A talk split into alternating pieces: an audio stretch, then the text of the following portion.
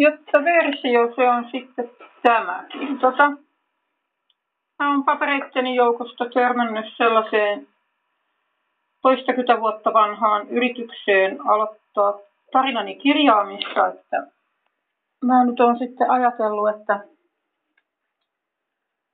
että koitan saada sen luettua. Mä en ole sitä nyt tässä sitten vielä lukenut niin kuin varsinaisesti, että niin.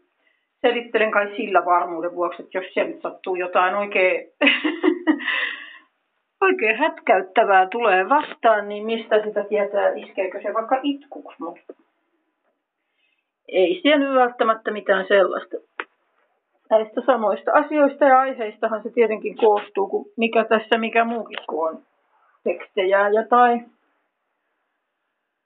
lattialle tulin istuun, kun kone pitää niin hurinaa ja anteeksi. Nyt tähän alkuun tulee tällaista höpinää, mutta tota, mä nyt siltä varalta höpisen, kun en tiedä käytänkö tämän sitten jos mihin ja että, että saisin vähän tuntumaan siihen, mitä tämä siis pitää sisällä. Ja tota, Tämä on aika pientä bränttiä tehty pieniruutuseen vihkoon, että kyllä mä on näköjään ollut vähän säntillisempi silloin käsialani kanssa kuin tänään, mutta saan nyt sitten nähdä, että tuleeko sen tähden jotain kämmejä, että saanko kuinka selvä ja muu. Tässä on jokunen sivu, en osaa arvioida kauan kestää lukea, mutta koitan sen liian varmuuden vuoksi saada yhteen tallenteeseen, että tota,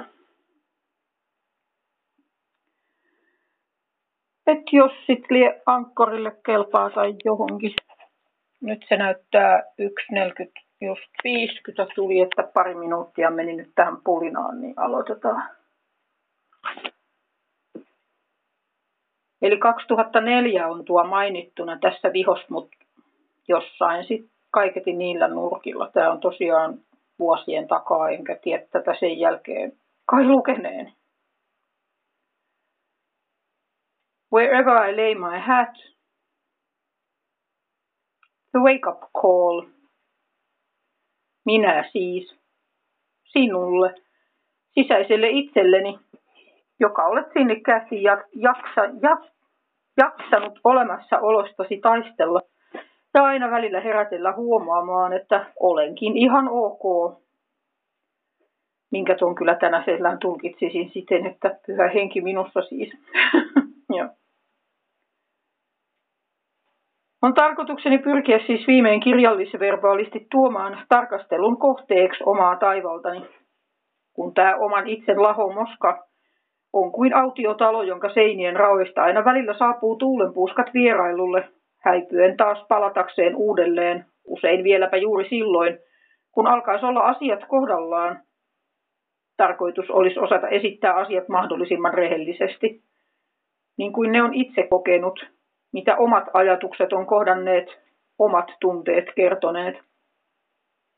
Tarkoitus ei ole arvostella kenenkään toisen kokemusmaailmaa, eikä edes maailman kuvaa, koska sitä juuri ollaan käsittelemässä selväksi, kuinka todellinen oma maailman katsomus on, vaikka olisi kuinka valheellinen, puutteellinen, väärä tahansa. On yksi tunnettu universumi, yksi ihmislaji, me.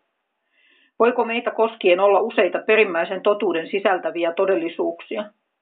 Eikö voikin olla vain yksi totuus? Jokainen ihminen on lajinsa samankaltaisuuksista huolimatta ainutlaatuinen yksilö. Toista minua ei ole. Ei ole toista sinuakaan.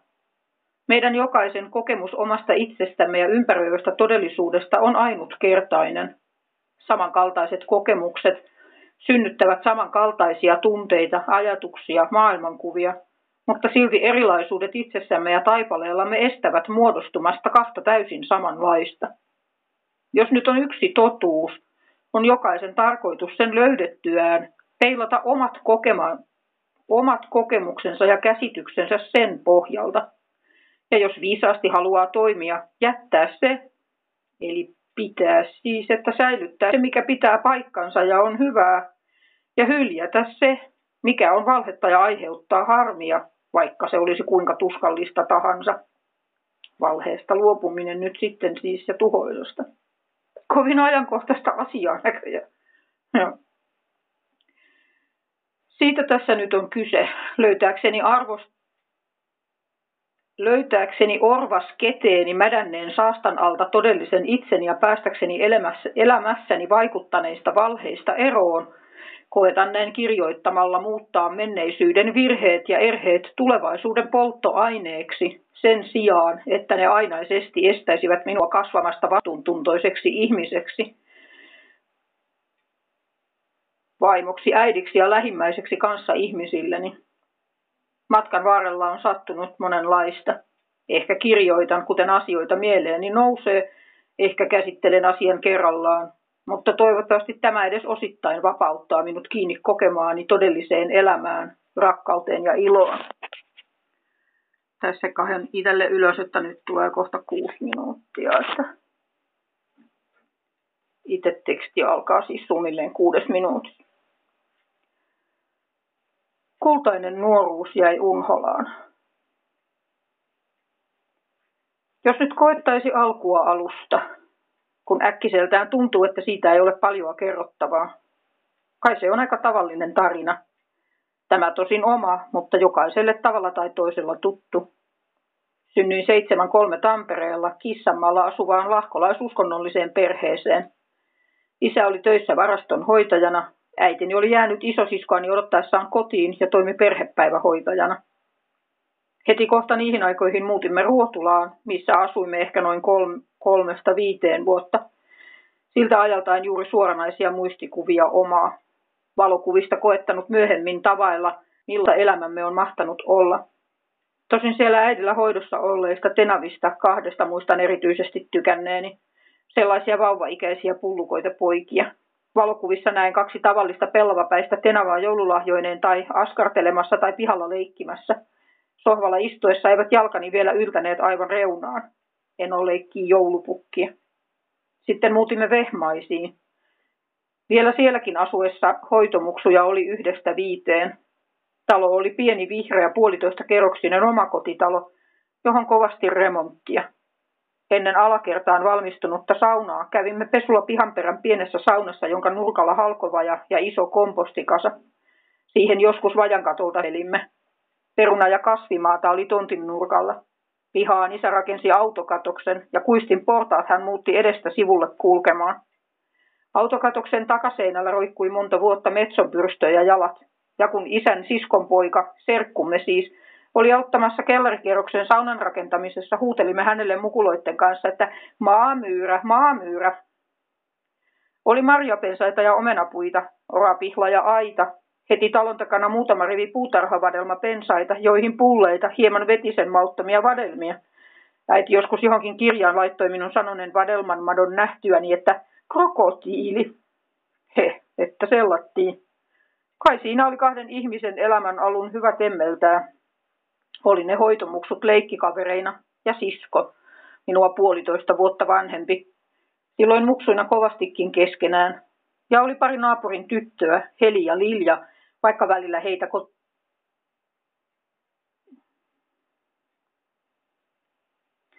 Vaikka välillä heitä kai koitettiin kieltää olemasta meidän kanssamme ja yksi Oskari, Kerran muistan, kun hyppäsimme ruutua tielle ja oli siskoni vuoro. Siihen tuli Lilja pyöränsä kanssa tielle ajelemaan.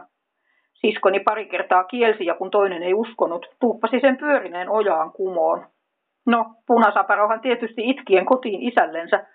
Olin illalla autokatoksen takana aidanraulla seuraamassa, kun veikö se nyt äiti siskoani vai toiko isänsä Liljaa asiaa selvittämään. En tiedä mitä puhuneet, mutta olihan tapaus ainakin selvä juttu. Heillä asui mummonsa, mummonsa kotonaan, tuima ilmeinen harmaa pää, eivät pitäneet meistä. Taisimme sille selitystä saada siihen suuntaan, että kun olimme sellaisia uskovaisia, niin jotkut voisivat karttaa ja että oli hyväkin pysyä muista erillään. Oskarin koitin kerran leikkiessä viedä vihille kanssani, mutta hän aikansa vastusteltuaan pääsi pakenemaan ennen papin aamenta. Hyvä niin, nolo juttu tosin, voi sitä häpeää. Rajanaapurina oli perunamaan takana mukava pariskunta, jolla jo aikuisikäinen tytär ja pitkäkarvainen mäyräkoira.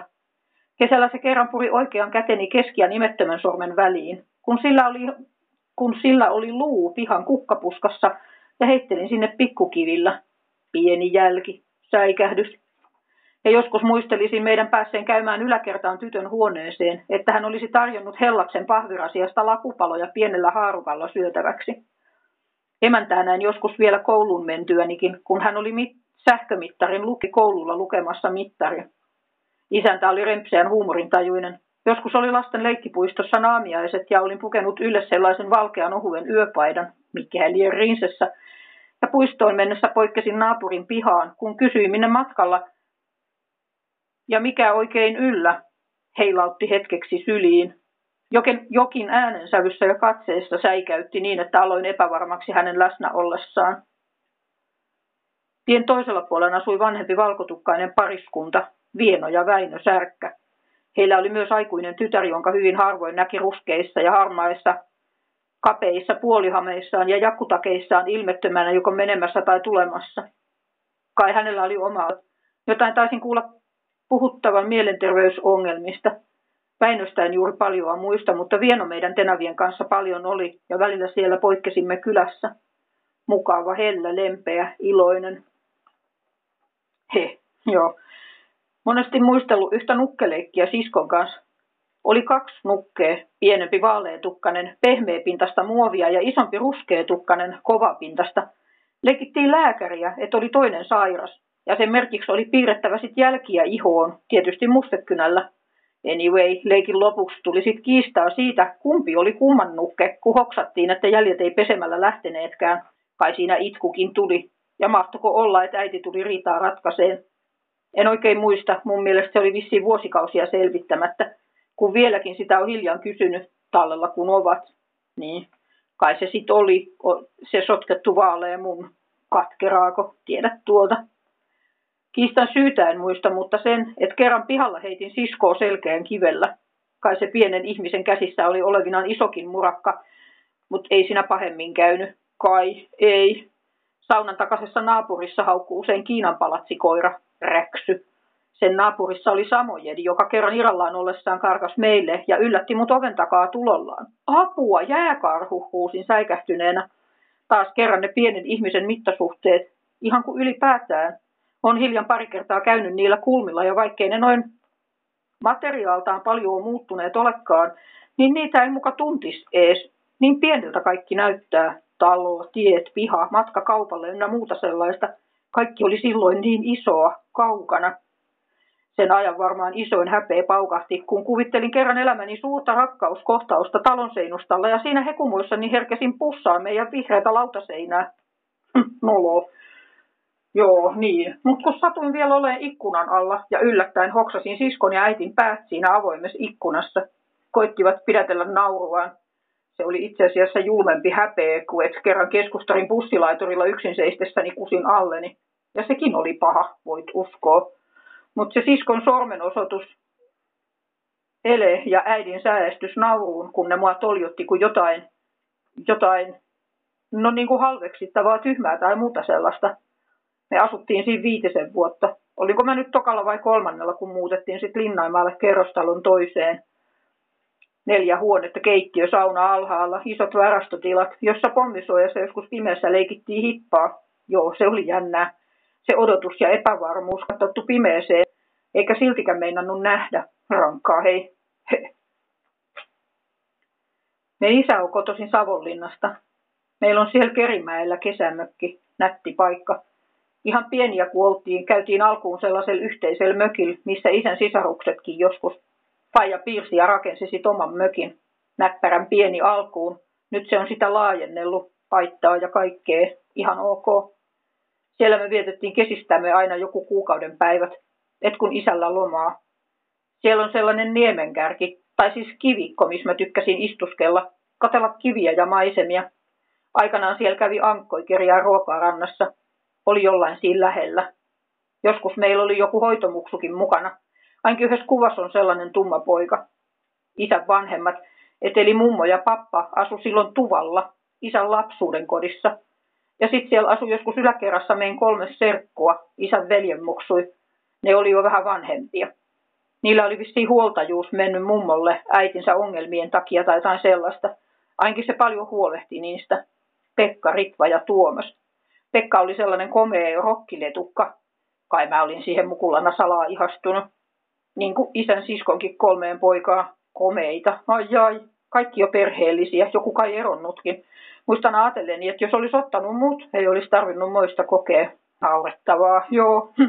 Hullunkurisen naivia suorastaan. Mut joo. Et siellä me paljon kesäisin. Tuvalta vettä ja paljon kalaa ja uida polskutettiin ja pelattiin ja puuhattiin serkkujen kanssa, jos olivat lomalla samaan aikaan. Isällä kun on kolme veljeä ja kaksi sisarpuolta, minkä puolisuuden tosin vasta hiljan on kuullut. Useimmiten niin isän nuorimman veljen, pastorin tyttärien kahden kanssa. Ne oli meitä nuorempia ja sitten yhden serkkupojan. Se oli niin kova pelaan pelejä, että välillä jo kauhistutti nähdä se tarpomassa tulollaan, että ei ja ei taas. Sen kautta mä tutustuin silloin aikanaan hopeanuoleen, ihastuin intiaaneihin, ah, ollappa kuunsäde ynnä muuta sellaista. Eli sarjakuva hopeanuoli siis. Jari Mattisen nimi oli. Vähän meitä nuorempi kans. Asuivat Mikkelissä. Vanhemmat oli molemmat hierojia. Niillä oli vastaanottohuoneessa niitä sellaisia rakkautta on tauluja. Nykyisin ne asuu siellä Kerimäellä päin omakotitaloa, hankkineet koiran. En tiedä, missä Jari Matti menee. Sairastaakaan jotain outoa tautia kuulemma. Ja oikein. Niistä pastorin tyttäristä en nyt varmaksi muista. Musikaalisia. Toinen pianoa ja opiskeleeko se nuorempi nyt Jyväskylässä viulunsoittoa tai muuta sellaista. Ainakin ollut on siellä. Sellainen porkkanapäinen pisaman naama. Kauniita nuoria naisia. Oltimme joskus sitten samassa koulussakin. No sitten oli ne kolmannen veljen muksut. Mä tykkäsin silloin pienenä, että ne oli kovasti paljon jännän mielenkiintoisia. Mä olisin kauheasti halunnut aina tuvalla käydessä päästä kurkkiin sinne niiden ylä- yläkerran kämppään. Ja että Ritva oli sellainen kaunis maailman nainen. Jotain seikkaperäisiä aina välillä sen vaiheista kuulu. En itse asiassa muista, onko me juuri koskaan puhuttu ees. Ja Tuomas, nuorin niistä. Sillä oli kai olevinaan jotain ongelmia kanssa oli sytyttänyt siinä mäellä sijaitsevan koulun tulee ja mitä kaikkea. Joskus kun oltiin ehkä siinä 29 vanhoja, käytiin Helsingissä katsoa sitä mielisairaalassa. Se oli pääsiäisen aikaa ja mä muistan jotenkin nolona ihmetelleeni, että kun mutsi vei sille sellaisen ison pääsiäismunapupun, missä oli karkkia sisällä. Ja kun se oli lihonnut ja turvonnut lääkkeistä. En sitä sitten vissiin sen koomin nähnytkään. Lähetteli mummolle postikortteja, joissa oli painettuja raamatujakeita ja kirjoitteli Jeesuksen tuomasta pelastuksesta. Kai se vissiin oli johonkin helluntailaiseen tätiin törmännyt, sittemmin kuollut. Epäilivät kai, että alkoholia lääkkeisiin. Tarkoituksellako? Isän sisarpuolet. Vanhempaa en olekaan nähnyt kuin joskus hautajaisissa ja sen muksui. Kyllä me kai joskus niillä käytiinkin. Ja samalla reissulla Rovaniemellä, kun se täti siis asuu Oulussa, missä pastori silloin asui sain kunnian nukkua pakastearvun vieressä. Ja no tosiaan nyt pari vuotta sitten, kun mutsi piti kokkarit 50-vuotispileet, se oli Seijakin siellä ja tuli kovasti onnitteleen. Kun olin siviilisäädyltäni päätynyt naimisiin ja oli perheellisäystäkin tiedossa. Joo, se oli kyllä tosi lämmin tervehdys mieheltään kanssa. Kiitos. Nuorempaa sitten nähtiin enemmänkin, mikä siis, eli isän nuorempi siskopuoli. Mikä siis hänestä? Vanhempi kyllä, mutta siis niin, nuorempi niistä sisarista. Mikä siis selittyy tämän viimeisimmän tiedon mukaan sillä, että kun se ja vanhempien erotessa lähti isänsä mukaan ja Maire pienenä jäi äidilleen, että joo, Maire siis nähtiin aina mökillä käydessä. Sen on ne kolme komeita poikaa, joista mä tykkäsin, ja se maamyyrä, joka saunaa meille, meille kävi rakentaa. Maire itse tuo lähinnä Marja-Liisa Kirvesniemen mieleen. Mutta sen mies on tumma, niin tukalta silmiltä kuin iholtaankin. Siis että suomalainen kyllä, mutta sellainen taunopalomaisen komea jässikkä. Joo. Niillä oli kollie, siis Lassie, Nellikö sen nimi oli. Aina kun sinne meni kylään, se makas eteisessä kenkien päällä ja hiljaa muristen vartioi niitä rakkainta aarettaan. Sellainen itsellinen isäntäväen koira. Mutta ei se kai mitä tehnyt sentään. Ja mä muistan, kuin mä aina keittiössä ihailin seinältä sellaista palapeliä, kun esitti vesiputousta – Tiedän vaikka siitä mun viehtymykseni palapeleihin. Ja niillä oli jos jonkinlaista muistoesinettä. Ne oli kovia reissaan, karavaanareita. Ja niitä tarroja autossa ja lautasia ynnä muita pikkukoristeita hyllyillä. Poron ja taljaa ja vaikka mitä. Jee, oli tosi hienoa vain tiirailla kaikki niitä pikkuesineitä. Ja Mairelta mä opin, että laittaa Rikolan vihreän yrttiteen joukkoon maitoon, niin se maistuu ihan minttusuklaalta. Laitan vieläkin usein. Joo, ne oli tosi mielenkiintoisia tyyppejä. Ja ne pojat. Mä ihan oikeasti siitä yhdestäkin joskus jo vähän vanhempana kuvittelin vaikka mitä, voi veljet, häpeä. Nykyään ne asuu Maire ja Erkki sitä niiden vanhaa kotitaloa remontoineet, puutarhaa ynnä muuta sellaista. He, se typy on kyllä varmasti saanut sitä ihteensä, etten sanoisi. Toivottavasti voivat hyvin ja ehditään vielä näkeen, että ne meidän pojat. Papasten oikein ties sen kuumempaa, isä sen näköinen jonkin verran. Ja hei, mua sanoi juuri jokin vuosi sitten yksi mummon näköiseksi, että ihan kuin lyyli nuorena. Ehkä sit. Se tos jokunen vuosi takaperi kuoli. En käynyt hautajaisissa. Vanhusten talolla kun vielä asusti, usein leikin siellä kahdella sellaisella nallella. Keinu tuolissa istuin ja tarinoin. Se sitten kerran halusi antaa mulle toisen niistä nalleista. Antoi toisen kai Jarimatille. Se olikin tosi pitkään mukana. Toinen korvakin lähti irti. Rakas nalle. Se kuoli tulipalossa. Ai entä äiti? No, äitinäiti oli Karjalan evakoita, joka rouviintui ikaalisten kauppamiehelle. Neljä lasta saivat aikaan, joista toiseksi nuorin poika. Pappa oli kuulemma sodassa haavoittunut päähän ja epileptikko. Kuoli joku oli aika pieni, nahka kuula, kuka lie. Mummo on kovaa kyytiä dementoitumasta ja muuta sellaista. Asuu se vielä kotona Helsingissä, mutta kyllä se kuulemma aika huonona uppee olee. Siellä on ne sen kaksi nuorinta, kattavat vähän perään. Se on pihinainen, puhuvat. Rahaa kuulema on, on ollut kova tekeen töitä, mutta aina kun kyläänkin tuli, oli unto mukana maksamassa. Joo, se vanhoilla päivillään nai sellaisen rikkaan ja sairaan. Rahan takia muistan ajatelleeni. Muksuna kerran mökillä untoa naurettiin, kun se sohvareunalla istuen puki housuja jalkaan. Jalka lahkeeseen, suoraksi, koukkuun, pois lahkeeseen, suoraksi, koukkuun, pois. Hyi meitä. Siitä kun sitten aika jätti, niin sen oma sukuhan kai jotenkin sumpli, ettei mummolle tullut mitään, ainakaan paljon. Joku lomaosake Espanjasta tai jotain. Joo, se matkusti maailmalla. Muu kuin sompelin sen lähettämistä korteista yhteen korttitaloon. Oli siinä hiekkaranta ja hotelli jos toinenkin. Ja toisen välillä tuliaisiakin. Ja karkkia ja makkaraa. Joo, lauantai oli kova sana, kun porukat ei oikein antanut meidän syödä makkaraa. Kerran mutsi aprillas meidät vauhdilla eteisen ikkunaa, ja mummo muka tuli julmuri, vai kuinka. Mikä pettymys, kun hokaset ei tullutkaan. Ja mummo toi vaatteita, roskakoreista. Se otti aina löytämänsä välillä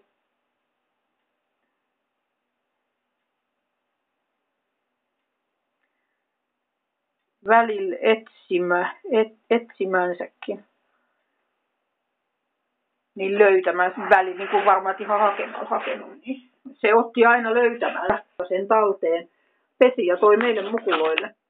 Yhdet mun rakkaimmat housuni oli mummolta, sellaiset punaiset farkut. Ne on tuolla vieläkin. Ois haave saada korjattua ne mukaan käyttökelpoiseksi.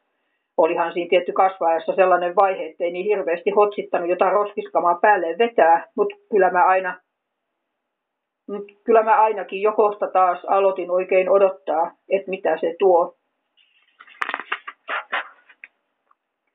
Tosi se tuominen sitten vähentyi. Sit vähentyi. Mitähän kaikkea onkaan mennyt sivusuun, mistä mieleeni. Että se joskus kertoi tuoneensa mulle Espanjasta korvarenkaat ja rannekorun, joita korvarenkaita mä en ole milloinkaan edes nähnyt, kun sen kuopus, tätini siis, omine itselleen, kun eihän sulla nyt mitään käyttöä korvakoruille ole. Ei silloin olisi ollutkaan, on myönnettävä, mutta olisi ne nyt ollut kiva nähdä, et eikö voinut multa sitten kysyä, saanko nää. Josta tädistä muuten monta vuotta luulin, että se jotenkin inhostaa ja halveksi mua. Vapaut sellaisella samankaltaisella vähättelevällä tyylillä kuin siskoni sitten joskus. En tiedä, onko omia harhoja, niin kai. Vaikka kyllä se taas viimein käydessäänkin nauroi mua kuin tyhmää, ja hieroa niin hyvin, kiitos hartioita. Joo, hieroja hänkin, vastaanotto töölössä. Suosittelen. Se meni joskus nuorena naimisiin kanssa yhden seurakunnan pastorin pojan kanssa, josta kohta jo pojan synnytettyään eros. Kai jotain alkoholijuttuja vai mitä siinä oli. Amerikoissakin se oli jonkun aikaa. Mistä tuomassa teepaita mulla on kai vieläkin jossain tallella, ellei se palannut. Kerran siellä oli joku lentäjä sillä oli joku lentäjä mukana ja jonkin aikaa se oli rouvana Haaparannassa yhdelle mielenterveyshoitajalle. Niille tuli bänät ja missä se sitten lie, nyt se on jo pitempään ollut onnallisessa avoliitossa sellaisen entisen NATO-miehen kanssa. Israelissa juuri hiljan kävivät. Sen pojan oli pienenä mielettömät määrät Sen pojalla oli pienenä mielettömät määrät autoja ja legoja ja se piirteli aina nostureita. Nyt viimeksi kun sitä näin, tuli pellepeloton mieleen. Ihan hyvällä siis joo. Enomieheen on tarttunut isänsä bisnekset, tai omansahan nuo on, maailman mies. Pienestä ihmisestä se näytti kiehtovalta ja salaperäiseltä. Kohteli mua ihmisenä, mistä rakkauden osoituksesta olen sittemmin kiittänyt häntä. Muistan vuosien takaa, kun olin kerran sairaalassa ja Eno tuli käymään silloisen tyttöystävänsä Päivin kanssa. Toi päivän kakkaran sängyn päätyn ja sanoi, että terälehtiä nyppimällä on hyvä laskea päivät pois pääsyyn. Se aina kurmuutti meitä tullessaan käymään. Nauro sille hekottelevan käheesti ja pörrätti päätä syliin kaapatessa. Sitten Eno meni naimisiin ja mä kiristin sen vaimolta itselleni sormuksen. Niillä on tyttö ja poika, joita mä en juurikaan tunne, koska ikäero jo oli sitten sen verran, että leikittiin eri aikaan. Sen tyttö juuri pari vuotta sitten ampui itteensä. Ei onneksi kuollut. Tai et niin, huu nous. Eikä kukaan kai tiedä sitäkään miksi. Toinen silmä siltä jouduttiin korvaamaan lasisella. Se oli koko suulle kyllä vissiin melkoinen shokki. En tiedä mitään yhteyttä niihin. Eihän sitä tunne kuitenkaan ketään, itseensäkään. Toinen täti on lastentarhatätinä Turun suunnalla. Sen vanhin, ah, rakas serkkupoika meni juuri hiljan naimisiin, kuinka hollakaan pastorin tyttären kanssa. Keskimmäinen on lukenut itsensä sairaanhoitajaksi ja kokee kai hienoista epäonnea ihmissuhteissaan. Nuorin on vissiin jo päättämässä parturikampaajan opintojaan. Tuonut muassaan myrskyä siihenkin tupaan. Ovat hei, tiedätkö, multa kysyneet, mitä olisi tehtävä. Kapinallinen. Joo, niitä on kans mu- muksuina ja siinä kasvaessa nähty. Kerran serkkupojan kanssa lukkiuduttiin ennen iltateet pullavadin kanssa vessaan ja syötiin vati tyhjäksi. Ai jösses, täti teki niin herkulliset pikkupullat sillä sokerirasva täytteellä, että ei me sitten enää iltateellä mitä saatukaan. Ja koulussa, kun käytiin kasi ja ysi samaa luokkaa, se kyseli koko teinipojan epävarmuudellaan, että voisiko joku hästä vielä tykätäkin. Ja niin komea nuori mies siitä tuli, että kun kerran näin sen laivasto aikuisen kuvan mummolla en ollut tuntee. Ja nyt sellaisen kaunottari ja haaveilee cowboyn urasta Amerikoissa. Good for you, my darling cousin. Congratulations. Mut joo, en mä niitäkään juuri tunne. Mä jotenkin tipahdin kärryiltä jossain vaiheessa. Siltä se on ainakin usein tuntunut. Jotenkin on elämä mennyt, elämä ollut olevinaan niin pahaa, mustaa ja synkkää. Tänään viimeksi toivonut kuolevani ja mitä kaikkea. Että niin kuin juuri siksi nyt läpikäymässä tätä omaa historiaani, että selviäisikö jotain. Onko joku, onko joku hätänä ja jos on, on ainakin elämä tuntunut siltä. Ja jos oma tuore liitto jo on ratkeamaisillaan, niin ei tässä hyvinkään voi mennä niin, että mikä on siis hätänä. Ja että onko mulle ja tälle tilanteelle mahdollista tehdä jotain, että meidän kaksi poikaa saisi elää ok lapsuuden. Kyllä tämän täytyy olla aiemmin vuotta 2004, kun mä oon tätä kirjoittanut, jos tämä on tota sellaista aikaa, että on ollut poikien isän kanssa vielä avioliitossa. Ja että onko mulle ja tälle tilanteelle mahdollista tehdä jotain, että meidän kaksi poikaa saisi elää ok lapsuuden ja oppia kantavat eväät elämäänsä. Ja että me Mikko mieheni kanssa tultaisiin toimeen ja voitaisiin rakastaa toisiamme. Hän kai kyllä jo tekee, niin kyllä se siltä vaikuttaa. Kiitos sulle siitä, mutta että voisinko minä oppia. Jokin mättää. Mistä ja mikä mennyt vikaan. Ei anoin muutenkin. Ajatusta selventääkseni. Koettaakseni paikata tämän kovia kokeneen tuulenpesän tämä kirjoitus siis. Purkaa vanha elämiseen minuun kelpaamaton ja kuulumaton ja rakentaa oma itseni vankaksi ja kestäväksi ja omanilaiseksi, kun itteni, itteni kanssahan mun kuitenkin on joka hetki tultava toimeen tai ainakin elettävä ja se tuntuu välillä niin mahdottomalta.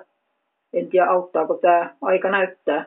Rehellinen tarvitsisi osata olla omille kokemuksille ja tunteilleen, juuri niille kaikkein kipeimmillekin niille, jotka on aina ennen työntänyt syrjään, peittänyt milloin minkäkin addiktion alle, valehdellut, hoi ne valheet. On tullut huomaamaan, että niin paljon pienen ihmisen elämässä perustuu niinkin vankkaan todellisuuteen kuin valheeseen, eikä sen huomaaminen ole helppoa, eikä sen kaiken särkyneen korjaaminen ole mikään pieni työ, ja kun vielä tuppaa laiskuuteen taipuvainen olemaan, nyt on, mut on tämä pakko ainakin yrittää päästä tästä noidan pyörästä irti vapaaksi, että mä hyvänen aika tuhoa itteeni tai Mikkoa ja hyvänen aika noita kahta kaunista pientä vielä viatonta poikaa.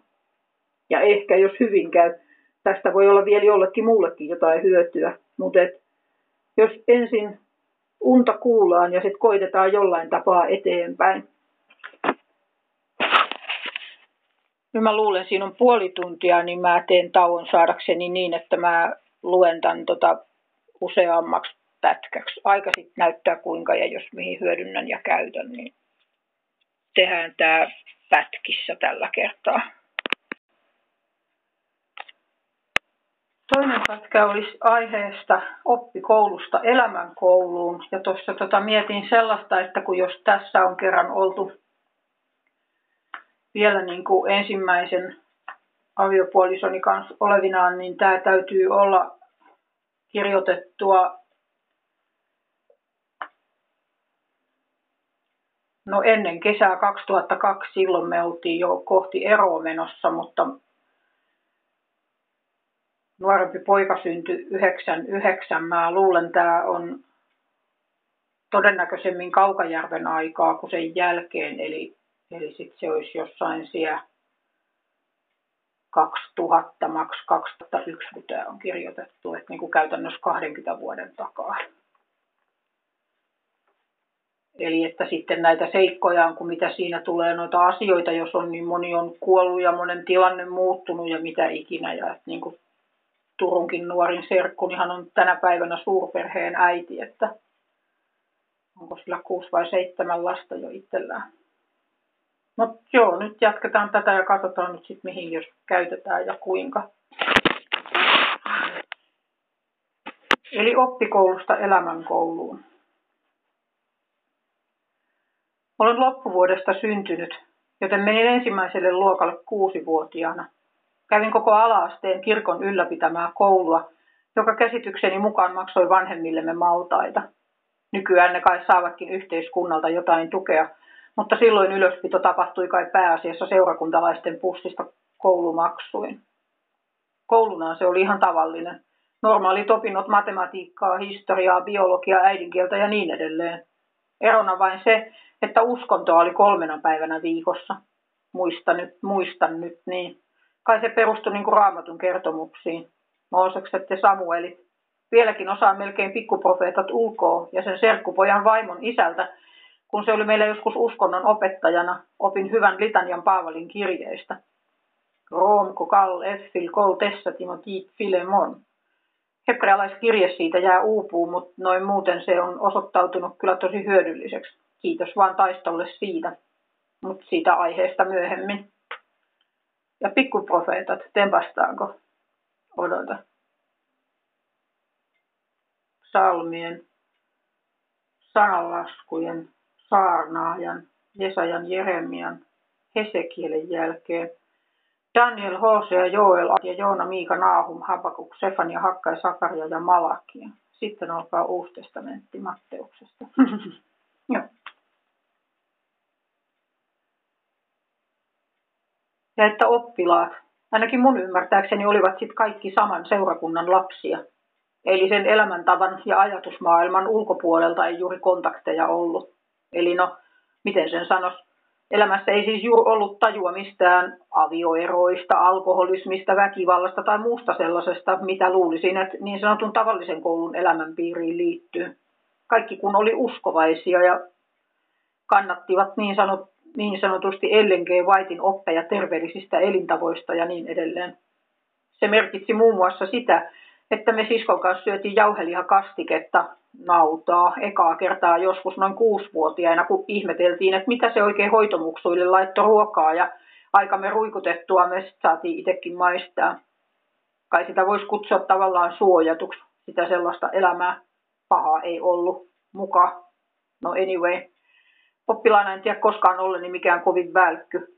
Kuinka paljon sitten uupulaiskuuden ja kurittomuuden tähden en tiedä, kun kyllä mä kokeista hyvätkin numerot sain, jos luin vaan. Mutta syystä tai toisesta sitä en tehnyt paljon, ainakaan kunnolla. Ja ne oppimisen onnistumisen kokemukset jäi vähiin. Sellaiset huippujutut niin kuin Mä olin lopulta enempi just sellainen, että jo sana oppivelvollisuus nosti niskavillat pystyyn. Kyseessähän on oppioikeus, hitto, maailmalla, missä jos jollain ei ole mahkuja päästä kouluun, jotkut tekis mitä vaan oppiakseen edes lukeen ja kirjoittaa, mutta täällä kakarat istuu housut märkinä penkissä haistattelemassa opettajilleen. Väkisinhän siinä jotain vikaa on, enkä nyt tosiaan tarkoita yleistää. Ja hei, oppiminenhan on upea juttu. Siksi meillä on aivot niin ihmeelliset, että meidät tarkoitettiin oppimaan, miten sen vaan markkinoisi oikein. No, kyllä siinä nyt jotenkin kitkuteltiin luokalta toisille, niukin naukin. Liikunta onkin tietty juttu ihan erikseen.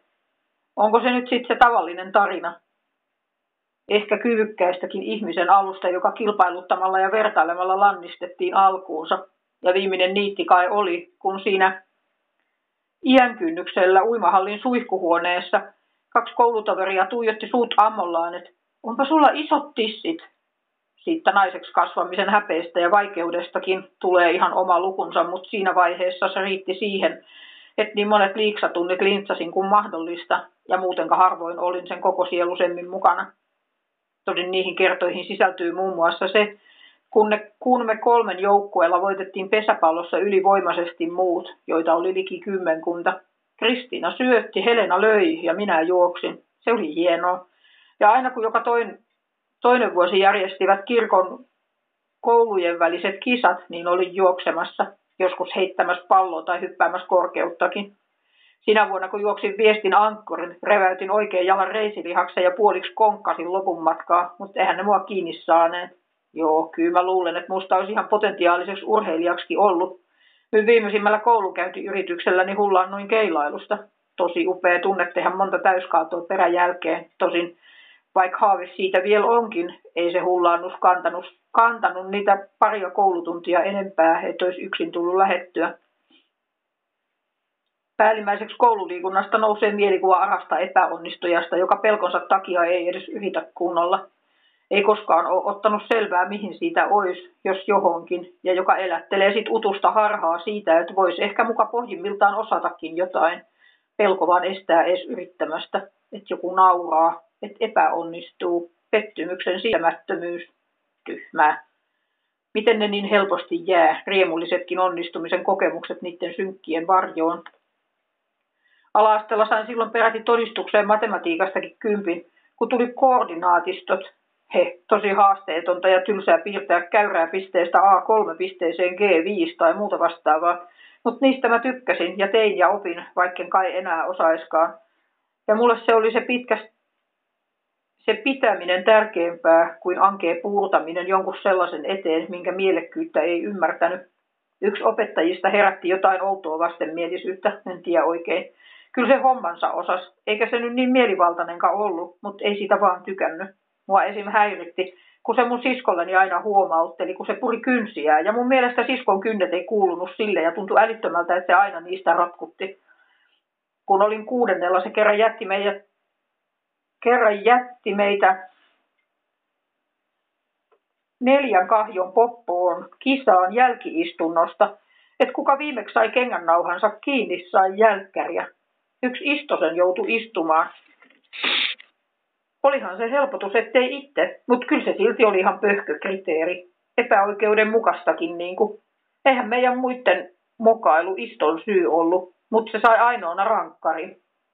Vaikka mä kyllä vähän luulen, että ei sen tarttanut sitä istua, kun musta se ope jotenkin piti siitä. Tai nuolisen vanhempia tai jotain oli tapana, eikö niin, että kävi hammashoitaja kerran viikossa ja pesetti hampaat ja kuolautti sillä fluorilla, siis purs. Pur, mikä? Purkuttautui, en mä tiedä. Purskututtinut, huihaen.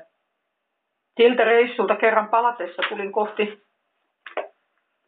luokkaa turhan vauhdikkaasti ja kun ovi oli auki ja siinä koristellasi, siitä jarrua ottaessani iskin sen kämmenellä rikki. Isä sen silloin makso. Kallis sellainen koukeroiden koristellasi. Ne korvasi sen ruutulangotetulla, niin kuin turvalasilla. Ja mun tartti sit korvata se isälle myymällä niiden kirkon yhtä joululehteä. asuttiin siellä Lindaimalla siihen aikaan. Muistan, kuin yksi pariskunta osti lehden ja laitettuaan oven kiinni sanoi, että no pahan kuvia pojalle. Mä tunsin itteni jotenkin raukaksi ja säälittäväksi. Ties sit sainko koko summaa korvattua. Meillä oli siihen aikaan yhden nykyisen kansanedustaja vaimokin pari vuotta matikan, matikan maikkana. Takkulan Anne, ihan asiallinen. Itelläänkin kaksi poikaa. Joskus tuossa pääkaupunkiseudulla ollessa, niin sen miehen näin yhdessä konttorissa. Jutteli jonkun nuoren, nuoren kauniin naisen kanssa ja muistan ajatelleeni, että mahtaako olla niitä miehiä. Anne tähden toivon, että ei. Sitten oli sellainen klippan miesope, jolla kans komeita poikia ja karjaa kotona. He, joka mun mielestä suhtautui pariin tyttöön jotenkin seksistisesti.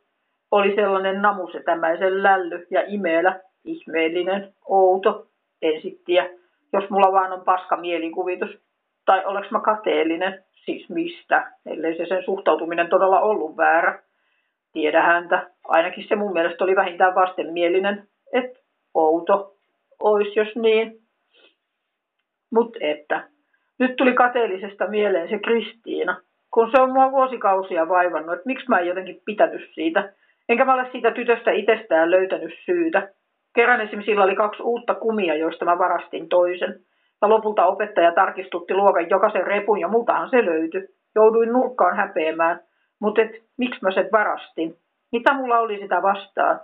Ihan mukava pimu se oli. Välillä toimeenkin tultiin, vaikkei mennyt ystäviäkään oltu. Mulle ei juuri ylipäätään ole ollut ystäviä. Ja kun mä olen asiaa pohtinut, en ole keksinyt mitään muuta selitystä kuin, että äiti aina vertas mua siihen. Et kun Kristiinakin, etkö sä vois? Ja katon nyt Kristiina, miksi et sä laita lettejä ja sitä rataa? Ei se sillä kai tietty tarkoittanut pahaa, mutta mun silmissäni mä hävisin äidilleni kaikessa Kristiinaan verraten. Ja niin mä inhosin Kristiinaa, kun en muutakaan osannut enkä voinut. Ja et miksi? Oliko Kristiina todella mua parempi kaikessa? Tuskin. Mutta mutsilla oli Kristiina näitiin sellainen outo asenne, että niin kuin olisi koittanut kiillottaa harniskaa, kattonut ylöspäin ja mitä kaikkea. Pankee hei, moinen juttu. Kristiinalle haluaisin sanoa, ettei mulla mitään sua vastaan ollut, ja että anteeksi, jos mä olin inhottava. Mun äitini asenteista se johtu. Ei sussa mitään vikaa ollut. Sori. Koko alaaste meni siellä siis. Siinä vaiheessa, kun Vehmaisista muutettiin Linnaimaalle ja menin kolmannelle kouluun, äiti palasi työelämään takas vanhainkodille. Valtion koulua kun mua vanhempana kävi vuoden enempi. Mutta sen lajin omat maistiaiset koitti sitten seitsemännelle mennessä. Oliko se jotain mielettömän ihmeellistä ja erilaista? Ei kai. Siskon siellä olo kai vähän auto alkuun ja kurustosta siellä oli jokunen tuttu naama. Menihän se siinä. Aineet kiikun kaakun, välillä paremmin ja välillä. Miten nyt jotenkin tuntuu, ettei muista lainkaan. Oliko erityistä? Kyllä mä lintsailinkin. Eikä siellä nyt niin kauhean mukavaa ollut. Kerran taisin jonkun jonkun Terkan kuraattorinkin kanssa käydä juttelee yksinäisyydestä tai muuta sellaista. Tuli muuten yksi upea kokemus mieleen. Se oli mu- musiikkitunnilla. Olisiko ollut syksyä. Kuunneltiin Beethovenin kohtalon sinfoniaa ja ikkunapaikaltani kattelin ulos. Taivaalla oli upeita tummia pilvilauttoja, aika hämärää, upea fiilis, se musiikki. Kerran talviaikaan seisoksin oven vierellä pyörätelineellä. Siihen pari poikaa. Pitempi jotenkin alkoi härnään. Viskoko se sitten useamminkin multa pipoo päästä vai? Mut hermostuin sit kuitenkin ja potkasin munille sinä. Se huitas nyrkillä huulen auki. Ennen tunnin alkua sit yksi tuttu ysiluokkalainen Kimma näki mut ja kysyi mitä oli sattunut. Se seurusteli siihen aikaan yhden sen koulun, no vahvimman jäbän kaa, no sellainen reenattu ja mitä lie, ja alkoi puhua kostoa. Koitin sanoa, että anna olla, mutta tulin sitten näyttäneeksi tyypin, kuka löi. Seuraavalla välkkää muistaakseni näin ne kovistelemassa sille härnääjälle jotain, en muista kummemmin. Oli jotenkin pölhöolo että muka olisi tarkoituksella kannellut ja pyytänyt apua. En mä niin tarkoittanut. Sellainen on ihan tyhmää. Sori sulle härnäri. Mutta mitäs kiusasit? Meillä oli ihan metka pioskan maikka. Itse asiassa se oli myös meidän luokanvalvoja. Kerran tunnilla se vei meidät lähipuskiin, ettiin sammakon kutua. Siihen aikaan, kun siellä oli lätä, lätäköä ja niittyy ynnä muuta sellaista. Nythän se on kaikki rakennettu täyteen. Kyse on Jankan Ristinarkun koulusta Jankalla, Takahuhdin ja Jankan ja niin edelleen Tampereella. Musiikin luokastakaan niin, niin, että täyteen rakennettu. Musiikin luokastakaan näy enää juuri taivasta, kun ovat koulua laajentaneet Ristin Arkulla siinä. Välitunnilla hain usein lähikaupasta karkkia. Taitaa kampaamo olla nykyään. Kotitaloustunnella käytiin Sampolassa. Oltiin neljän ryhmissä. Kaksi likkaa ja poikaa. Jätkät kerran, kun tehtiin lihamakaronilaadikkoa, sotki siihen niin paljon valkopippuria, että sitä ei edes syönyt, ope, että sitä ei syönyt opekaan edes kohteliaisuuttaan se kun istui meidän pöydässä. Käsityötunnit käytiin Kissanmaalla, sanos nyt. Sellainen musiikkikoulu, mikä se oli. Meidän yläkerran likka oli siellä, vuotta mua nuorempi, usein nähtiin. He. Kerran liiksatunnilla oli sijaisena Saksan maikka, sellainen kaunis tyylikäs nainen. Se laittoi meidät kävelylle. Kulettiin sen mukana sitten joku nelisen meitä ja matkan varrella oli leipomo. Se haki meille viinerit sieltä. Joo. Ide Liiksan maikka oli niin kova nainen vetää röökiä, että ihme kun se jakso tehdä mitään. Ihan kiva se kyllä oli. Ja meidän luokalla oli kolme, ei hetkinen, taisi olla peräti viisi kimmaa, kun pelasi joukkueessa asti pesäpalloa. Et tunnit oli joskus aika hu- hulinaa. Sitten meidän luokalla oli yksi Pia.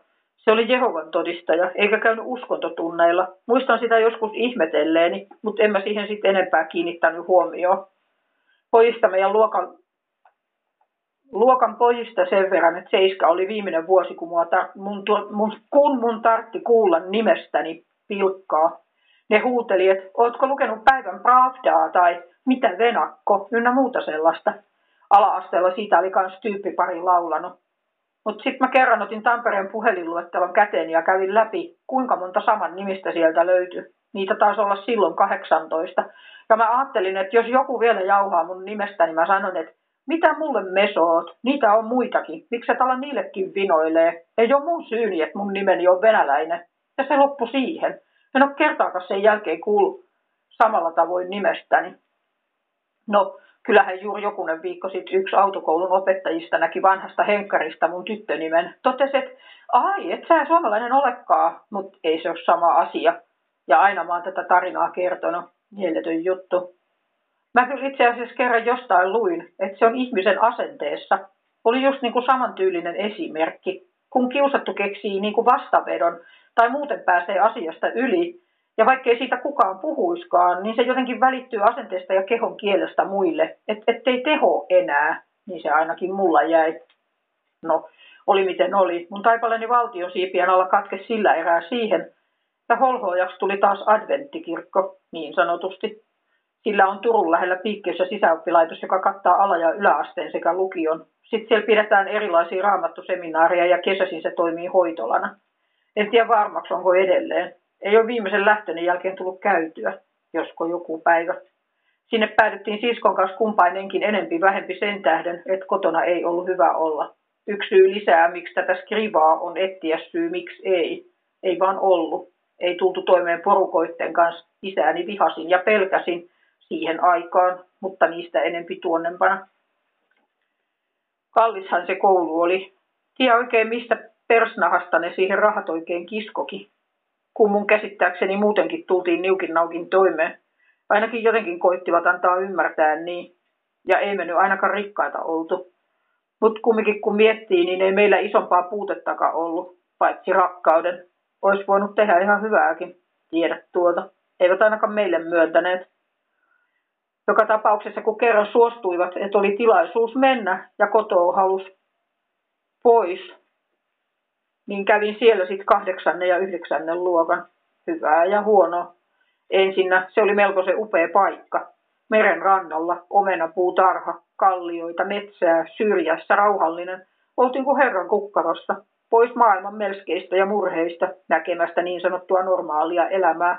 Keskenämme alueella olevat asunnotkin oli kaikki opettajien tai muun henkilökunnan asuttamia, ja jollei niin adventistien kuitenkin. Oli kaksi asuntolaa tietty, tyttöjen ja poikien ja iso koulurakennus.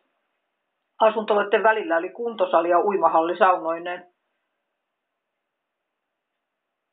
Niin no allas, uima allas, saunoineen. Koulurakennuksen jumppasali muutettiin lauantaiksi niiden jumalanpal- niiden jumalanpalvontapaikaksi, kirkoksi.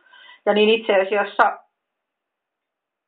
minunkin. Kuulunhan mä vanhempieni kautta samaan seurakuntaan ja kasin keväällä kävin itse asiassa kasteellakin. Tosin erosin sitten viisastuttua niin 95, mutta siitä myöhemmin. Kaikki meistä ei käynyt koulua asuntolasta käsin. Alaastalaiset oli likeltä ja osa muistakin. Mutta sitten ympäri Suomen meitä oli ootas noin 70 kai likipitäen. Joskus puhelinkeskusta hoitaessani osasin meidät kaikki ulkoa, mutta eihän niitä nyt enää muista.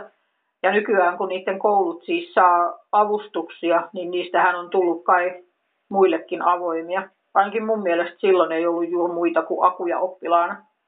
Sellaista kai normi-asuntola-elämää se oli, kahden hengen huoneissa, jotkut lähinnä apit yksinään. Oli punkat, sängyt, tuolit, hyllyt, kaapit ja WC. Suihkut alakerran saunassa. Oli rappu, likkojen asuntolas hissikin, kun se puoli lähinnä toimi kesäsi hoitolana kolme kerrosta, käytävät molempiin suuntiin. Kakkosessa oli toinen käytävä tyhjänä vieraskäyttöön, alakerrassa ruokala, auloja ja oleskelutiloja, pienet keittiöt oppilaskäyttöön, pojilla kolme kerrosta asuinkäytössä kella, kella asuinkäytössä, kellarissa iso oleskelutila ja alaasteen tilat. Siellä niiden alakerrassa pidettiin yleensä iltahartaudet, siis laulettiin, kuultiin jonkun sanomana sanomana pari sanaa ja rukous perään. Ja käsiteltiin yleisiä asuntolan asioita, sääntöjä ynnä muuta sellaista. Aamut alkoi herätyksellä. Ruoka, tunnit, ruoka, tunnit, työtehtävät, vapaa-aikaa, ruoka, iltahartaus, nukkuun. Herätys, ruoka, aamuhartaus, niin ennen tunteja. Silloin kokoonnuttiin luokittain parijonoon opejohdolla liikuntasaliin. Koulussa itsessään oli alhaalla opettajahuoneet, kirjasto ja muuta sellaista ja kolme kerrosta luokkia. Niissä oli ikkunat merelle päin. Se oli hyvä.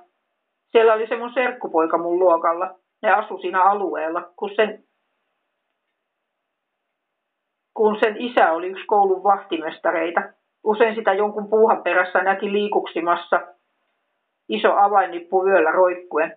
Tykkäsin sen isästä.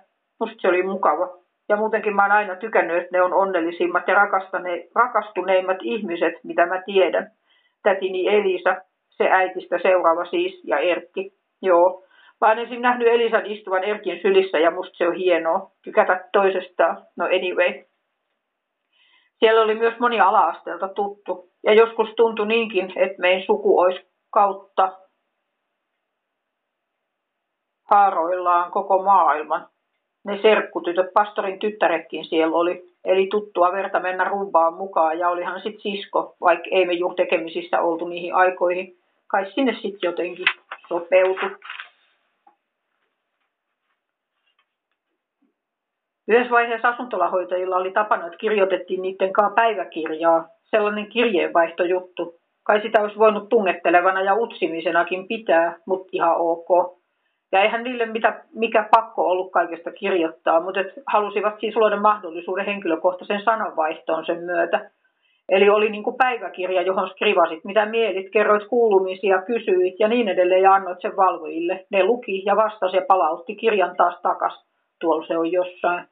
Saithan siitä asuntolaelämästä tehtyä vaikka oman kirjansa, kun vaan tarinoita muistas, mutta jos nyt vain jokunen sieltä täältä. Muistan kerran keväällä ne perjantain iltahartautta. Makailin omenuiden katteessa nurmikossa ja just ennen kuin kello soi hartauden alun, satuin pääni vierestä löytää neliapilan. Se ehti vähän nuukahtaa ennen kuin homma eteni, mutta koitin sitten silotella sen kontaktimuovin alla raamattuni sisäkanteen. Muistutti siellä monta vuotta siitä kauniista päivästä ja hyvästä fiiliksestä. Palo sekin kirjasit. Kerran viikonloppuna lähdettiin Likkojen asuntolasta iltayökävelylle. Muutama kilsa tietä ees taas ja tullessa laulettiin suureen ääneen hymniä rakkaudelle. Ilmaantui muutama pää kumissaan poikien asuntolan ikkunaan. Sini taivas vaikka katoaa, vaikka jäähän peittynyt on maa, mua rakasta, se riittää, kaiken muun voin unhoittaa.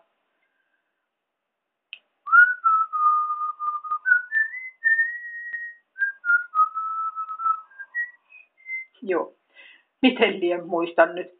Siellä oli paljon hyviä laulajia. Oli oma kuoronsa heillä. Aina kun mä mutsia koitin saada opettaa mulle laulua, se sanoi, että mene koulun kuoroon. Se siitä sit. erraakukku omaksi ilokseni ja joskus toisten harmiksi. Mutta koulun kuoroa kelpas kyllä kuunnella.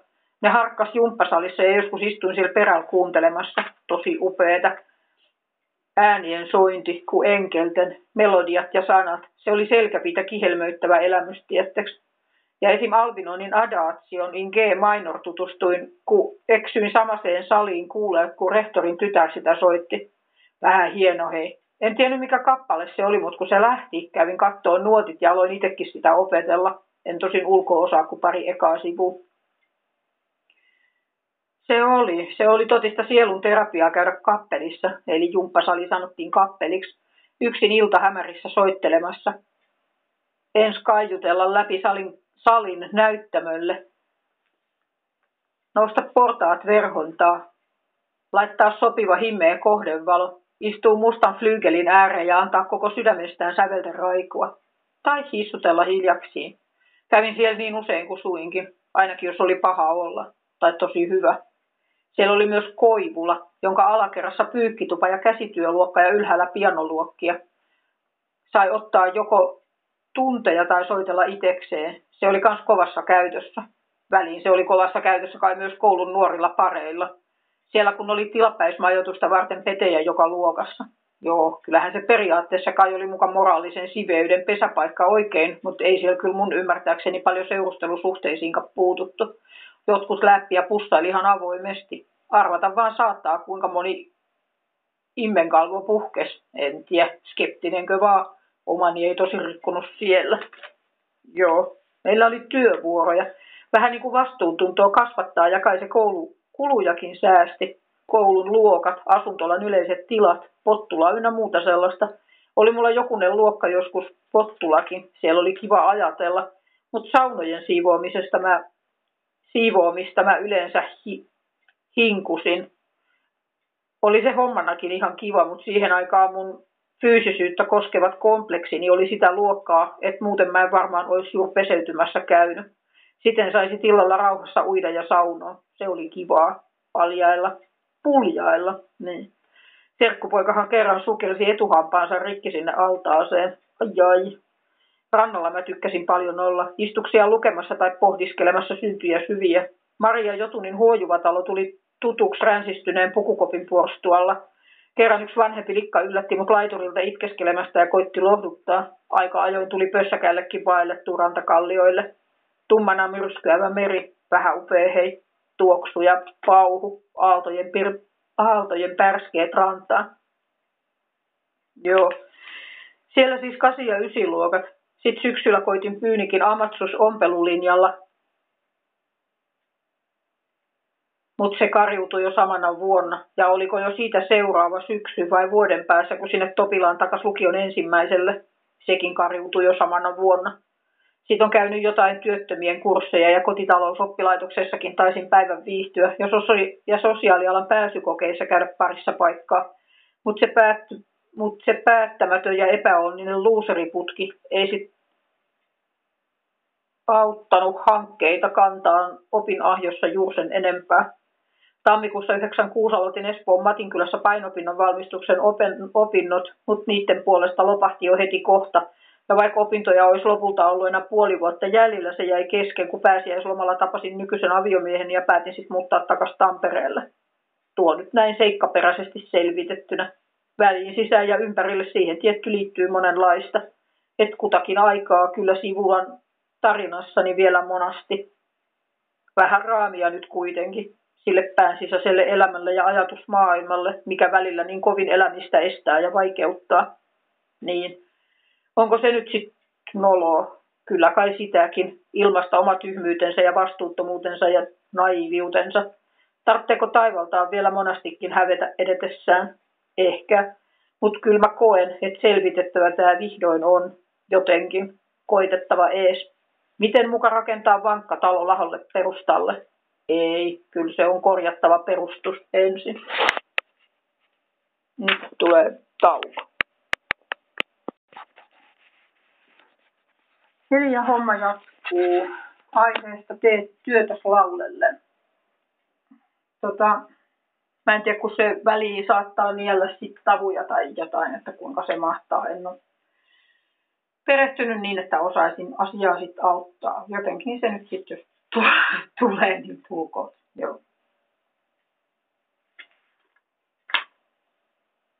Sanovat, että nuorena on vitsa väännettävä ja että sujuu vanhanakin se, minkä nuorena taitaa. Jos kovasti tarvitsisi laiskuuttaan ottaa huomioon, voisi tulla mieleen, että eipä ole paljon tullut opittua. Mutta kyllä sitä joskus työnteosta nauttikin. Nauttiikin ja välillä on ideoita jo mielenkiinnon kohteita aivan loputtomiin. Et tuskin opetuksen puutetta voi saamattomuudestaan syyttää. Kotone alko. Ja on kyllä hyvilläni joskus siunailu, että haloa, kun nykyään kuulee ihmisistä, jotka ei osaa tiskata tai keittää perunoita, siivomisesta ynnä muusta sellaisesta puhumattakaan. Että onneksi on opetettu kotitöitä tekemään ja että muustakin vähän on kokemusta tullut.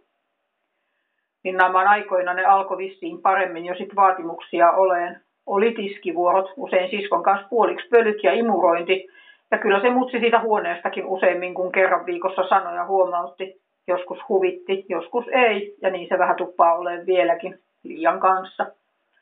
Syvemmällä analyysillä on joutunut huomaamaan, että ei ole aikanaan pannut äitinsä tuskaa merkille, tai sitten se ei ole näyttänyt sitä, mutta itteni on hiljan niin sanotun itsemurhan partaalle stressannut tiskeistä ja yleisestä kaauksesta, että kuin epäkiitollista duunia, jos se todella on koittaa pitää paikat puhtaana ja siistinä, kun talossa viuhtoo itse lisäksi kolme muuta.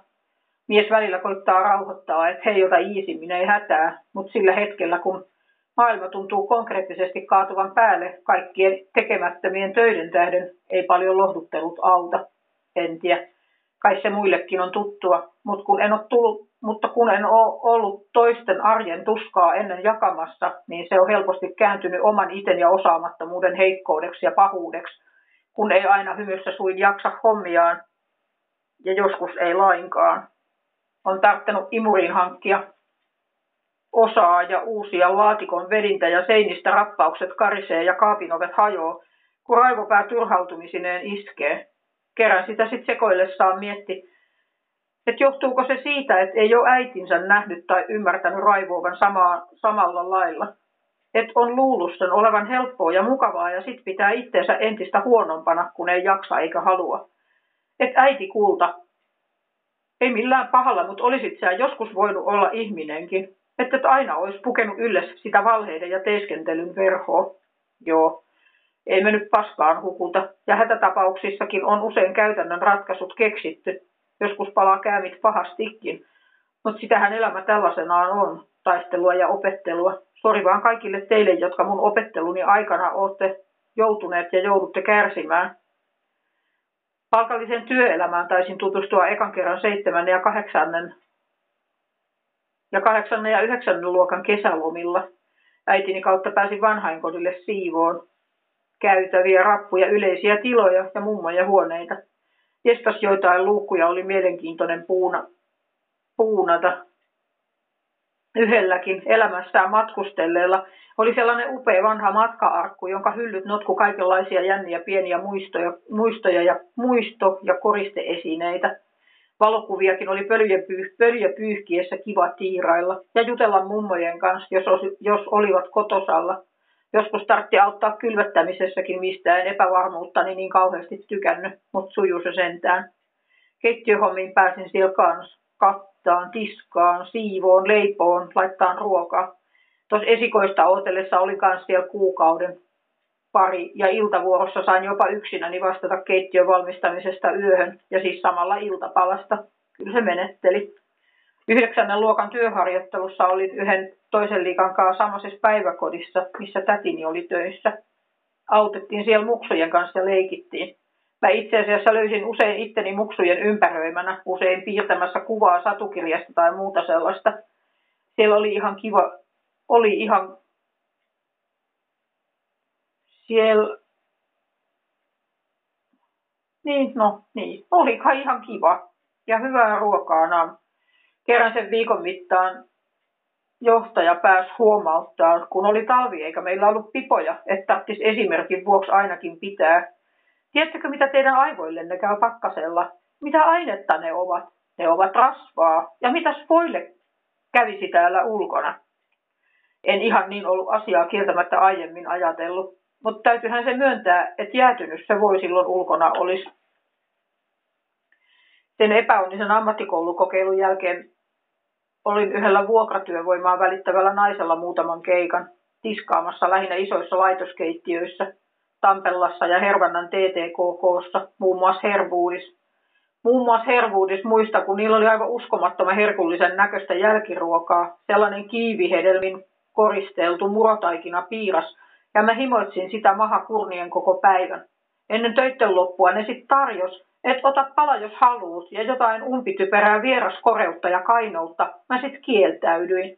Mua vielä tänä päivänä harmittaa, kun mä luulen, että se olisi ollut tosi hyvää. Tarvitsisi varmaan koittaa tehdä sellainen piirakka vai. Mutta ei se samanlainen olisi kuitenkaan.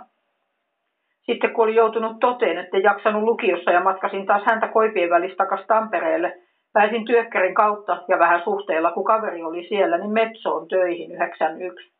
Se oli puolen vuoden työllistysjakso kirjastoavustajana. Ihan mukavaa hommaa. Laittelin lähinnä palautuksesta tulleita suomenkielisiä romaaneja ja runoja takas hyllyyn paikoilleen. He, vähän mä olisin osannut varmaan 75 prosenttia aakkosis ulkoa kaikki kirjailijat silloin. Ei niitä nyt toki enää muista, mutta siellä oli tosiaan kaveri lastenosastolla töissä ja muutenkin monta mukavaa ihmistä, joten siellä viihtyi ihan kivasti. Sitten kun työllistys läheni loppuaan, aukesi lähetin paikka, jota hain. Oisko ne apaut sitten tuttuuttaa mut ottaneet ja siksi, kun sen paikan olisi saanut pitää kaksikymppiseksi saakka. Olisi siis ollut noin kolme ja puoli vuotta mulla siinä työaikaa. Se oli tosi kiva homma. Hoidin omiin nimiin postituksen, hain varastohakuja, kuljetin talon ja kaupungin sisäistä postia, vein rahoja ja kiersin kaupungilla kirjakaupoissa ynnä muilla reissuilla. Hoppoa ja stressiäkin suorastaan joskus, mutta mä tykkäsin siitä. Siinkin, olihan siinä kiinteät ajat. Et piti silloin ja silloin se ja se homma olla valmis, mutta sen ajan puitteissa saisit itse sumplia organisoida hommansa ja siitä mä tykkäsin. Enkä mä pitänyt pahaa juosta toisten asioilla. Se oli kivaa. Ja hei, luottamusta se niiden puolelta vaati. Mä vein parhaimmillaan 10 000 markkaa käteistä mennessäni ja postituksen puitteissa käsittelin päivittäin tuhansia markkoja. Toimiston naiset joskus huomautteli, että meidän ei tarvitsisi teititellä he, että mun ei tarvitsisi teititellä heitä, mutta en mä oikein sinutellakaan osannut. Kai vähän sekasin sekä että. Kumminkin oli mua vanhempia, enkä mä niitä juuri tuntenut. Ihan mukavia kyllä. Ja tauoilla tuli sarjakuvat tutuiksi ja poistokirjoja mä rahasin kassitolkulla kämpille. Muutin lähetihommien alettua porukoita siihen naapuriin museoon, vanhaan palvelusväen luukkuun tai mikäli kiva pieni huone ja keittiö. Sitä vuokras sellainen uskovainen keski-ikäinen mies, jolle täytyy myöntää, löin vanhempieni uskovaisuuden kehiin mukaan. Siinä ei ollut suihkua, pelkkä kylmä vesi, joten mä kävin duunipaikalla suihkussa. Eikä siitä ainakaan kukaan huomauttanut tykkäävänsä kyttyrää, joten näppärää. Yhteen aikaan, kun olin kova jumppaan kolmasti viikossa, niin aina töiden jälkeen hikoiltua pompottelin metsoon pesulle ja sitten menoksi ne menot meni sitten viimein siihen pisteeseen, että henkilöstöpäällikkö pyysi puheilleen. Tilanne oli apaut joko tai, ja eräänlaisen väärinkäsityksen kautta siitä tuli tai, eikä mua enää sen jälkeen nähty kirjastossa. Joskus vuosien päästä kävin arkana kaverin kanssa jonkun kerran ja hävetti niin, että katosin kolmeksi viikkoa maanpakoon. Kun naapuriskerta asuin enkä halunnut, että niistä kukaan näkee mua. Se muka harmitti monesti jälkeenpäin, että ne miettii, miksi piti olla sellainen tyhmä kerran näin sen henkilöstöpäällikön ja pari sanaa sit, siitä sanoin. Et mun moka, sori. Joskus ajatellut, että mulla todennäköisesti olisi koko elämä aika lailla toisella tolalla, jos olisin siellä ollut kaksikymppiseksi paremminkin ehkä, mutta on tällä taipaleella oppinutkin, ainakin toivon niin. Työn puolesta siihen tuli melkoinen paussi ja tili, tilinauhan sain seuraavan kerran 95 pääsin puolen vuoden työllistetyksi Hatanpäänpuiston sairaalaan, lähetiksi sinne. Se oli myös tosi mukavaa hommaa. Siellä on lähinnä vanhempia dementiapotilaita, vissiin joku psykiatrinenkin, viisi osastoa. Sellainen puolmittainen valkoinen takki päällä kuljin postipinon kanssa käytäviä tärkeän ryhdikkäänä. On se kumma kuin hyvä fiilis. Kuin hyvä fiilis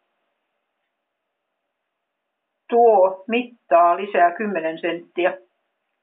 Ja tosi mukava työkaveri, sellainen lyhyt punattu, punatukkainen tuula ja vanhempi nainen, rempse ja iloinen. He, Vauhtijuttuja oikein. Joskus tuntuu, että saan siltä huonoja vaikutteita.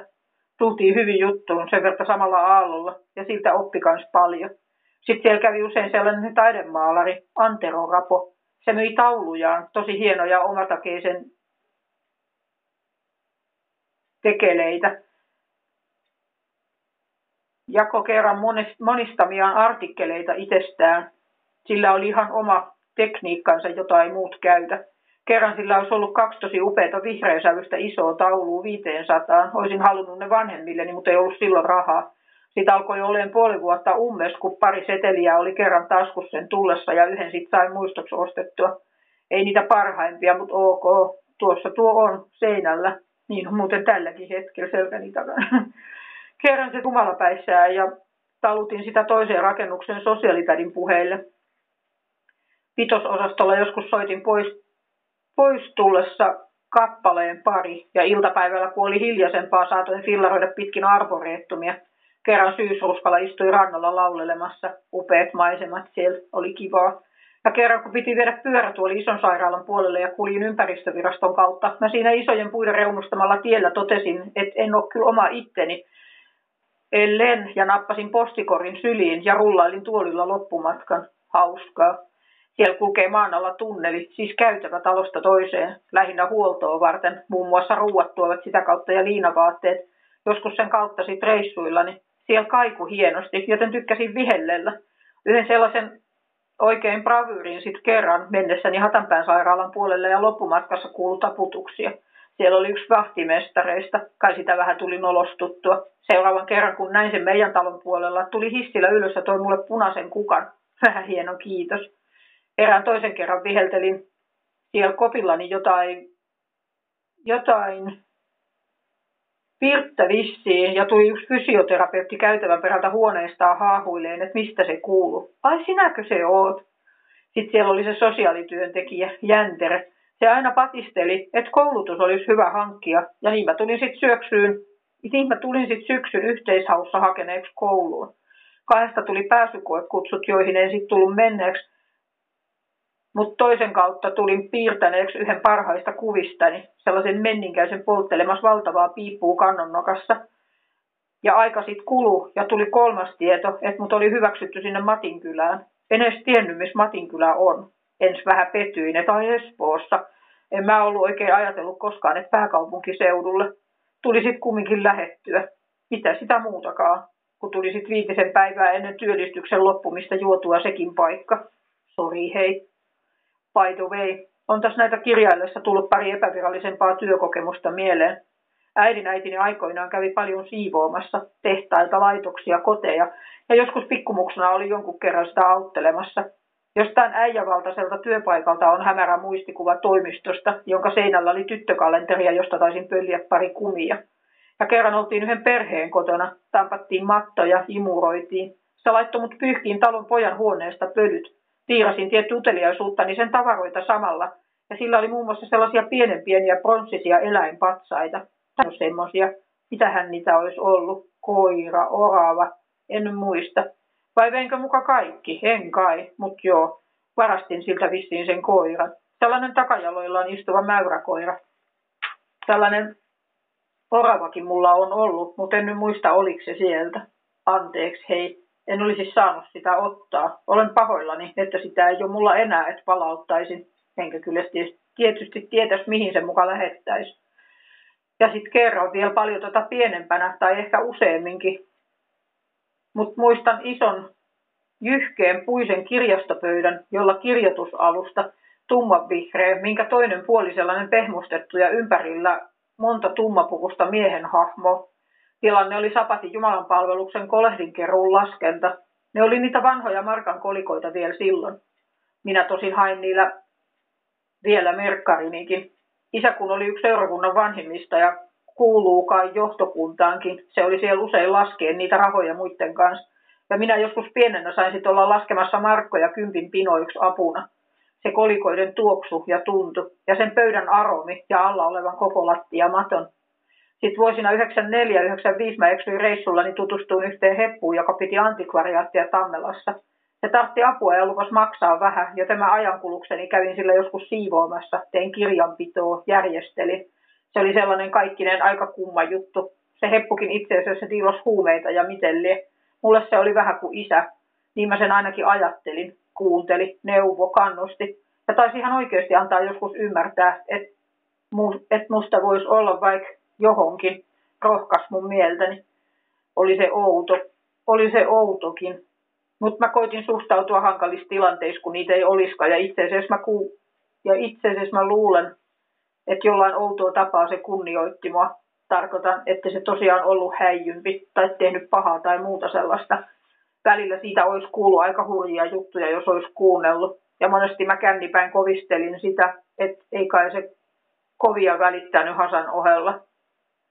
Aina se kielsi, en sit tiedä. Ja se osti mulle vaatteita ja kenkiä, tarjosi röökiä ja viinaa. Puhuku tyttärelleen, silloin apaut mun ikäinen tytär. Viimeisin mitä tiedän, luin lehdestä, että sitä oli ammuttu.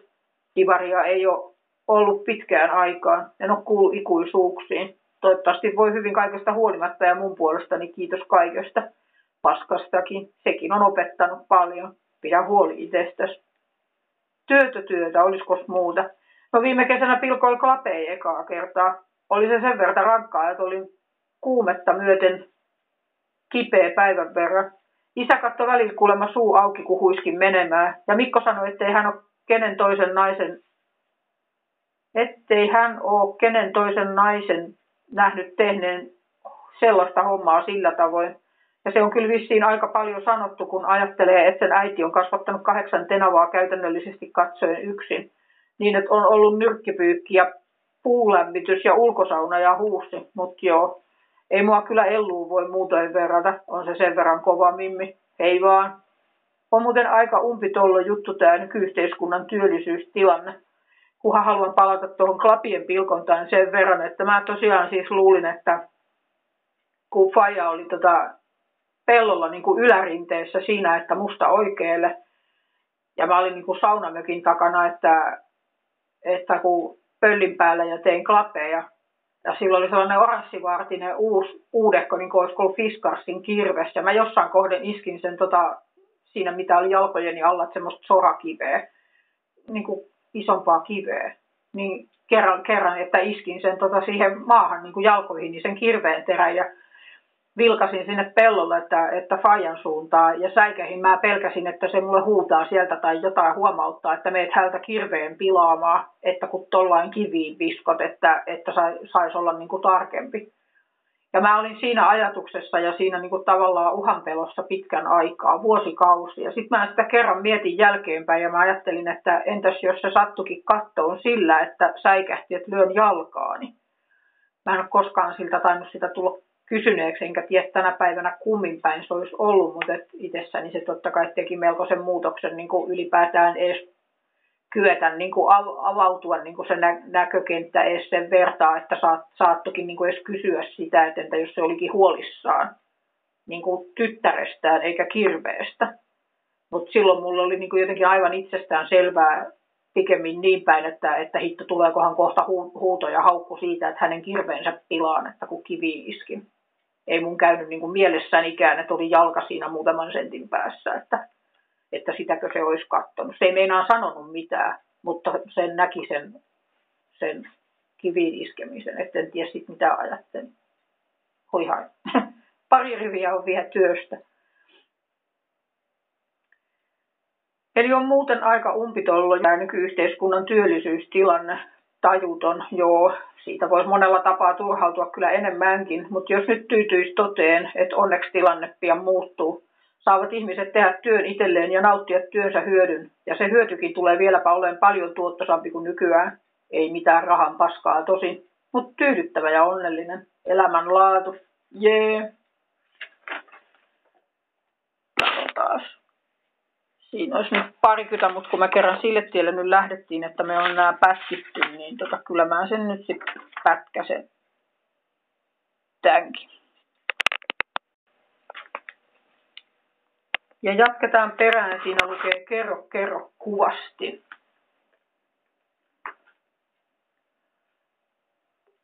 Silloin aikanaan pienestä ihmisestä se kertoi, että kyseessä oli ihan tavallinen pieni pellava pää, niin se kuvastiin kerto, että pieni pellava pää, jossa aina välillä oli ruhjeita ja muuta menevästä, elämäntyylistä kertovaa.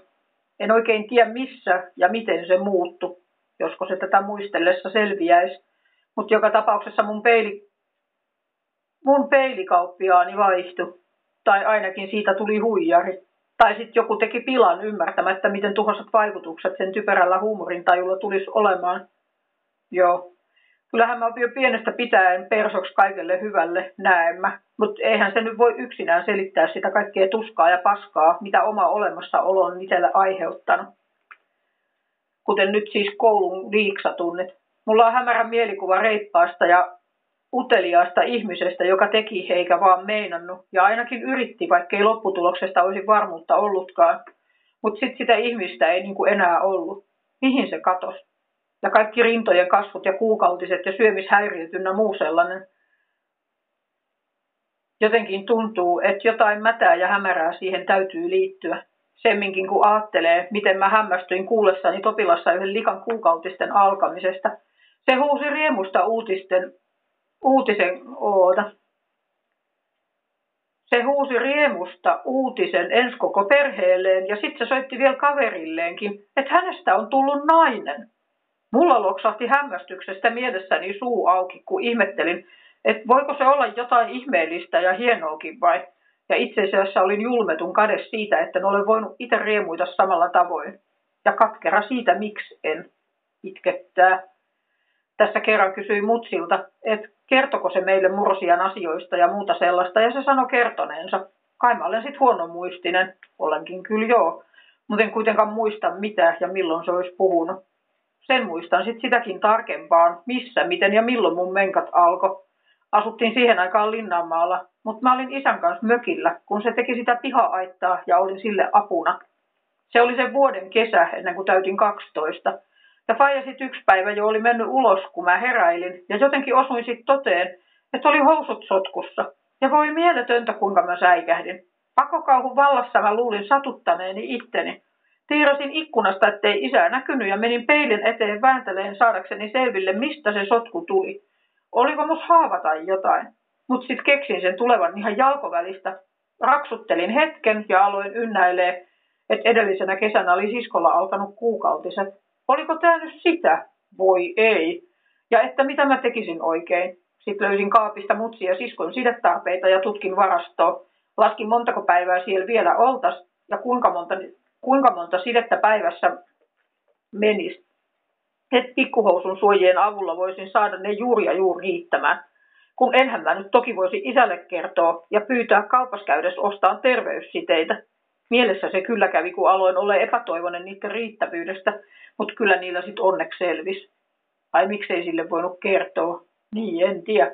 Ei se vaan muka tullut kuuloonkaan. Ja kyllä mä muistan yhdenkin kerran, kun mutsi kiristi mua tottelee jossain asiassa niin, asiassa, niin se ihan oikeasti uhkas, että jolle, niin hän kertoo isälle, että mulla on kuukautiset alkaneet. Ja se oli niin iso häpeä, että se sai mut sillä totteleen. Että jotainhan siinä on oltava outoa vai? Ja että kuinka monta vuotta meni ennen kuin siteitten osto alkoi sujuun ja sitä rupesi sietämään. Pitkään mä vaan vaivihkaa ujutin ostosten joukkoon paketin tarvitessa, eikä siinä kukaan ollut neuvomassa niiden käyttöä tai muuta sellaista. Mulle oli koko emätinkin pitkään ihan utopiaa. Mä koitin salaa mutsin tamponipakkauksesta saada vessassa tavattua, että mitä se alapää oikein sisälsi. En mä tajunnut, että siellä sellainen aukko oli ja että missä siellä. Virtsaputken sijainti mulla on ollut hämärän peitossa ihan viime aikoihin asti. Nyt toisen muksun syntyessä repes virtsaakon seutu. Oli hei vähän kipeä, kun ompelivat. Ja onhan mä jo sit peilin kanssa itteeni tutkinut, et jotenkin selvinnyt, mistä se kusi lentää. Mä oon jostain lukenut, että joillain heimoilla on tapana pitää oikein riemujuhlat just tytön kuukautisten kunniaksi.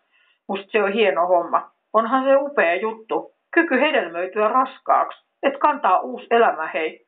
Tosi raamattu puhuu naisen saastuvan ja en sitä ihmettelin, että miten niin, mutta se saastuminen muistuttaa siitä, että suvun jatkamisen tarkoitus eli oli synnyttää täydellistä elämää. Ja kun se nyt on menetetty, niin muistutetaan siis ihmisen langenneesta tilasta, kun se ei pysty sitä alkuperäistä tehtävänsä täyttämään. Siis että syntyy epätäydellisiä, synninalaisia ihmisiä. Ei se mitään naisen halventamista se saastuminen meinaa. No, nykyään mulle jo on onneksi Piece of Cake hankkii sitä ja muuta sellaista. Vaikka onkin sitä mieltä, että esim. Always on hyvä juttu ihan nuortenkin kannalta. Ei tarvitse pelätä, että side, side näkyy tai muuta sellaista, jos se on arka paikka. Ja voi kuinka mä toivoisin, että mun laillani ei monien tarvitsisi kärsiä. Se on ihan oikeasti upea juttu, vaikka voikin olla kipeä ja se meinaa kehossa hienoja ainutlaatuisia asioita. Mutta sen suhteen saa olla myös varovainen, koska ihan oikeasti se meinaa sitä, että on tullut sukukypsäksi ja jollei varovainen on, niin tuloksena voi olla noita rääkyviä ja paskovia pieniä, joista tulee sitten isoja ja niin edelleen. Että jollei halua murhaa, murhaa tehdä, pitäkää hyvät ihmiset housut jalassa. Ja jo senkin takia, että te saa tauteja tai muuta sellaista. He. Mulla on mukaan hyvä sanoa, kun itse en ole fiksu ollut, mutta et se on ihan oikeasti kokemuksen syvä rintaääni, kun sen sanoo. Eikä se kokemus ole ollut hyvä, eikä sen seuraus kaunis. Ei. Se ei nyt tarkoita mun kahta kaunista poikaa, vaan heitä ennen ollutta ja sen aiheuttamaa tuskaa. Oi niitä jumaloidaan, ihaillaan, näytellään ja peitellään, mitä moninaisimmin tavoin kuulu on, että olisivat joskus 60-luvulla naiset sankoin joukoin niiden kahleet polttaneet vapautensa vertauskuvaksi. Ne on ruokkineet enempi vähempi joka ainoan tämän päällä tallaavan alkutaipaleella, ja oudosti olettaisin, että ne on naiselle vähän sama kuin pippeli miehelle, kun miesten vessa syrjäkareen vertaa, että onks tolla? En tiedä, ehkä ei. Rinnat. Tuskasin kokemus rintojeni suhteen oli ehkä kerran kumpulan aikoina. Oli siis silloinkaan jotain 16, kun ajatuksessani psyykkasin itteni hysterian partaalle ja hiljaa itkeen vollotin olkkarin sohvalla mielikuviani, kuinka kirveellä hakkaisin rintani pölkyn päällä poikki. Voi kuinka mä vihasin rintojani. Siis sitä inhoa ja halveksuntaa, sitä hengen salpaavaa tuskaa niiden rumuudesta ja koko olemassaolosta. Niin kuin silloin liiksatunnilla uimahallin suihkussa, jotain aivan kamalaa.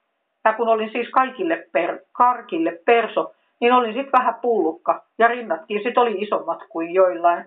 Rintalivejä en oikein kehdannut käyttää, saati ostaa tai ostaessa sovittaa ikuisuuksiin. Teiskalla ollessa toden totta pelkäsin, että joku paidan läpi näkisi olkaimet. Että hei, tuolla on rintaliivit. Naurettavaa vai kuinka? Mutta se oli tosi paha paikka. Joskus ajatellut, että ne olisi saattanut, saattanut säilyä kiinteämpinä ja iho puhtaampana, jos olisi vain ajoin hankkinut kunnon tuen. En tiedä, harmittaa silti. Ja anyway, on he joka tapauksessa aika paska juttu, että tarvitsee murrosikäisellä olla sellainen viha ja kammo omaa kehoonsa kohtaan. On tosissaan onnellinen teidän puolesta, joilla on hyväksyntää, ylpeyttä ja ymmärrystä itsestänne. Et mun käsittääkseni monille on hieno juttu päästä liiviostoksille ja muuten.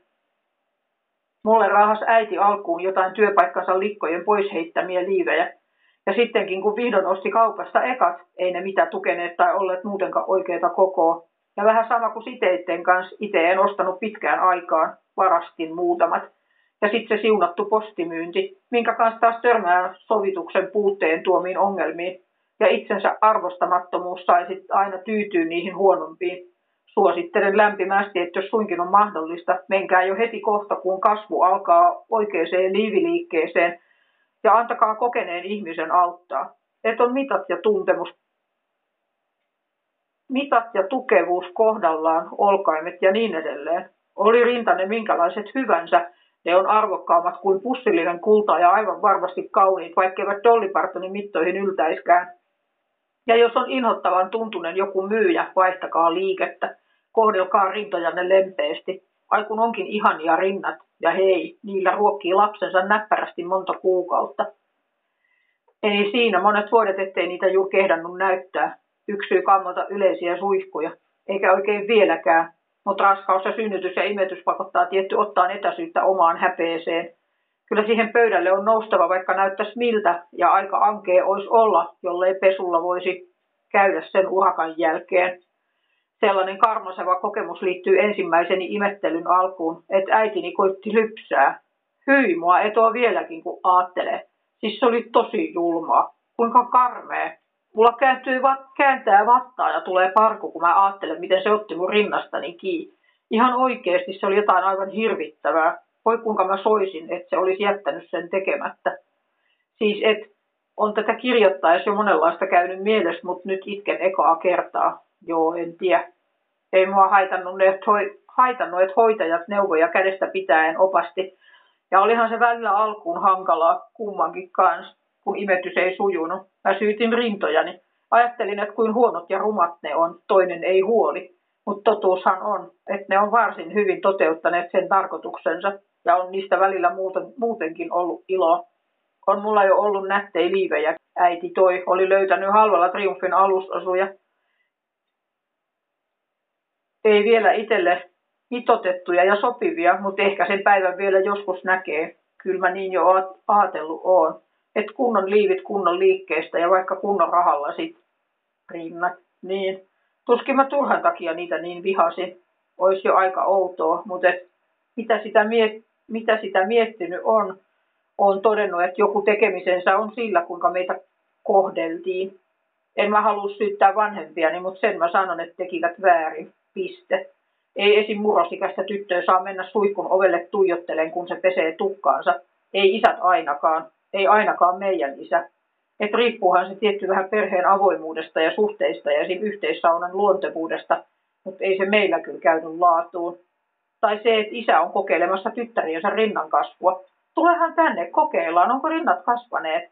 Ja kun me inhottiin isää eikä haluttu mennä, niin äiti patisteli, että no mene nyt, anna isä vähän koittaa, tahdon sanoa. Että oli syynne siihen sitten mikä tahansa, se ei oikeuttanut sellaista, te teitte väärin ja mä vihaan teitä sen vuoksi. Kuinka se vieläkin kuohuttaa, kuinka likaseksi rumaksi, halveksittavaksi ja halvaksi itsensä tuntee. Mä en pysty ymmärtämään, miksi te teitte niin. Olisitteko te yhtä lailla punninnut ja mittaillut pikkupippeleitä, jos olisitte saanut ne niin kovasti toivomanne pojat tyttöjen sijaan? Jotenkin epäilen, että mitä sairasta paskaa.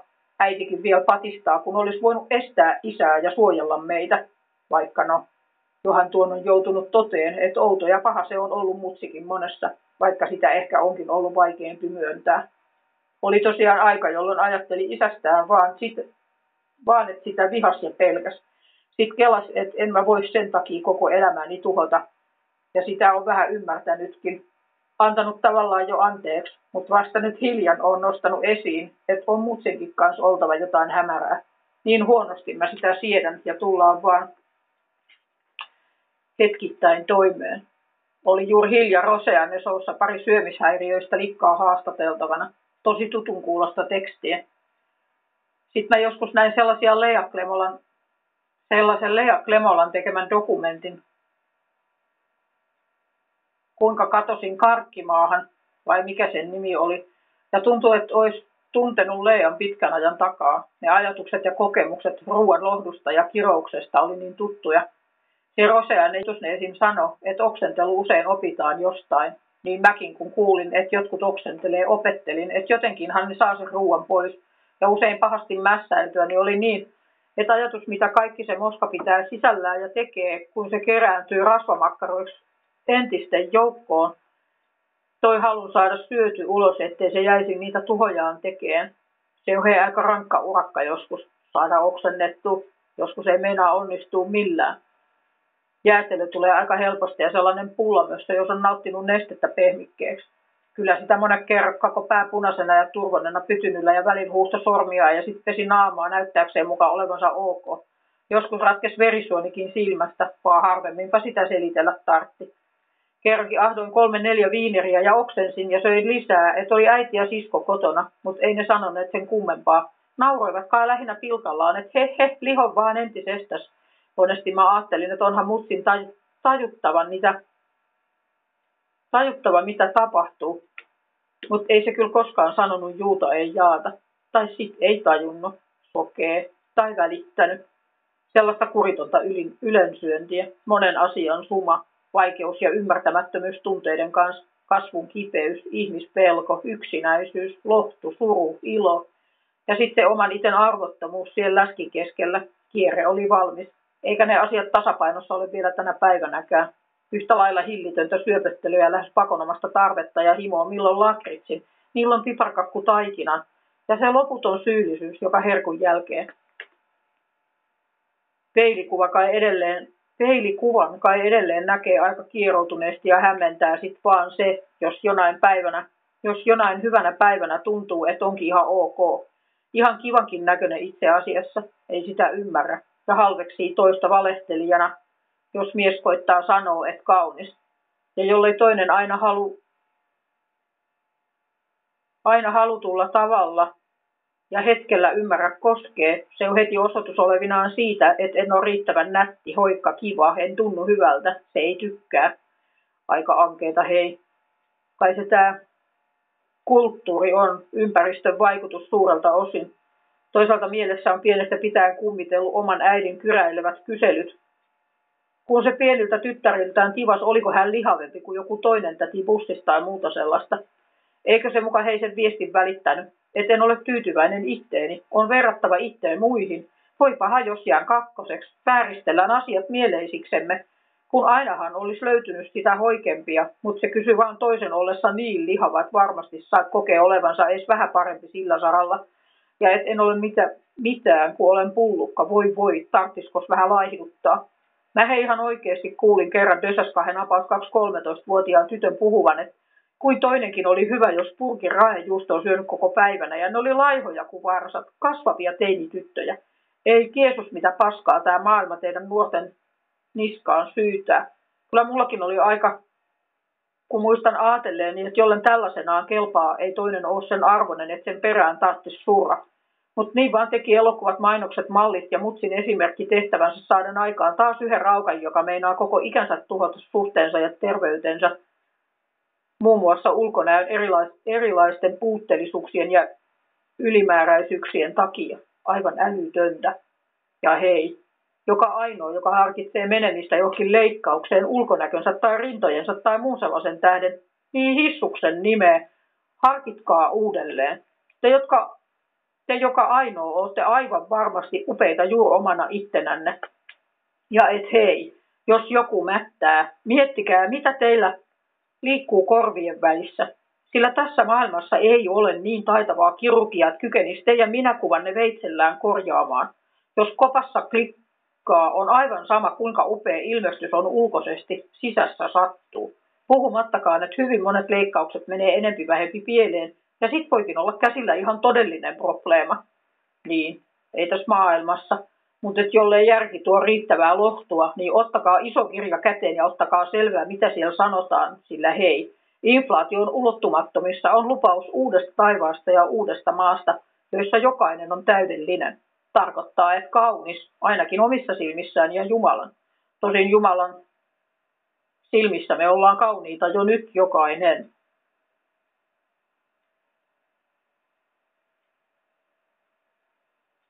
Mikä ihme alas pahimmillaan mulla muuten remutes tippu paino niin, niin Pahimmillaan mulla muuten remutes tippu paino niin, että menkat jäi väliin. Pahimmillaan mä olen ollut raskauksien jälkeen, eikä se todella ollut helppoa ekan odotuksen edetessä. Kerran peilistä hoksata ja mahanahkakin oli revennyt arville. Mikko joutui halaten lohduttelemaan parkuvaa vaimoa, että ei se haittaa, hän rakastaa silti. Vittu. Jos voisin hirttäisin munistaan sen, joka on naisten päähän iskostanut, että tarvitsisi olla jonkun näköinen. Ihan hullua. Vaikka melki kyllä luulen, että sen keksijällä ei munia ole. Ja tänä aikana vielä, kun ihminen joka tapauksessa vanhenee ja rapistuu, niin sisäinen kauneus on ehdottomasti tärkeämpää ja tavoiteltavampaa. Mulle vallan ihanasti sanoi kerran yksi nyt jo edesmennyt paarikärpänen, että et sä nyt mikä, silmä, mikä ilo silmälle on, mutta mukava sä olet. Kiitos Masselle siitä. Tosi joskus tuntuu, että sen mukavuuden kanssakin on vähän niin ja näin. Yhteen aikaan mä ihan oikeasti uhosin juovani mieluummin itteni hengiltä kuin lopettavani ja päätyväni kotio yksin istuu ja mässäilemällä lihoon taas itteni pullaksi ja surkeaksi. Oli siinä vaihtoehdot.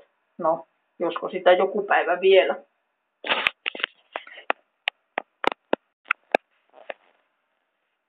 se kai olisi nyt vaikka tien voitu siihen samaan vetäisiin, kun puolitoista sivua, niin tämä loppuu, kun lehmän lento sen jälkeen alkaa, että tekevälle sattuu. Sori, kun en hoksannut siihen samaan, mutta eikö se siellä sitten, jos tulee ankkariin laitettua, niin aika sujuvasti etene. Katsotaan nyt tämä loppu sitten vielä. Eli katsaus henkilöhistoriani onnettomiin sattumuksiin. Pehmäisten ajalta muistan kerran, kun siskon kanssa tultiin kaupalta. Sillä oli pyörä ja se ei huolinut mua ritsille. Aloin sitten perässä roikkuen juosta sitä kiinni, enkä saanut, kun se vaan lisäsi vauhtia ja tie oli juuri livetöity ja mä kaaduin siihen polvilleni. Uppos sellainen pieni teräväkulmainen kivi polveen, vasempaan, sattu. Kompuroin sit huutavana parkuvana kotio ja mutsi hätiin, että mikä nyt, nyppäs kiven pois ja putsas haavan. Arpi siitä muistoksi jäi, kiitti vaan. Ekalla luokalla ollessa jäi linja-auton alle.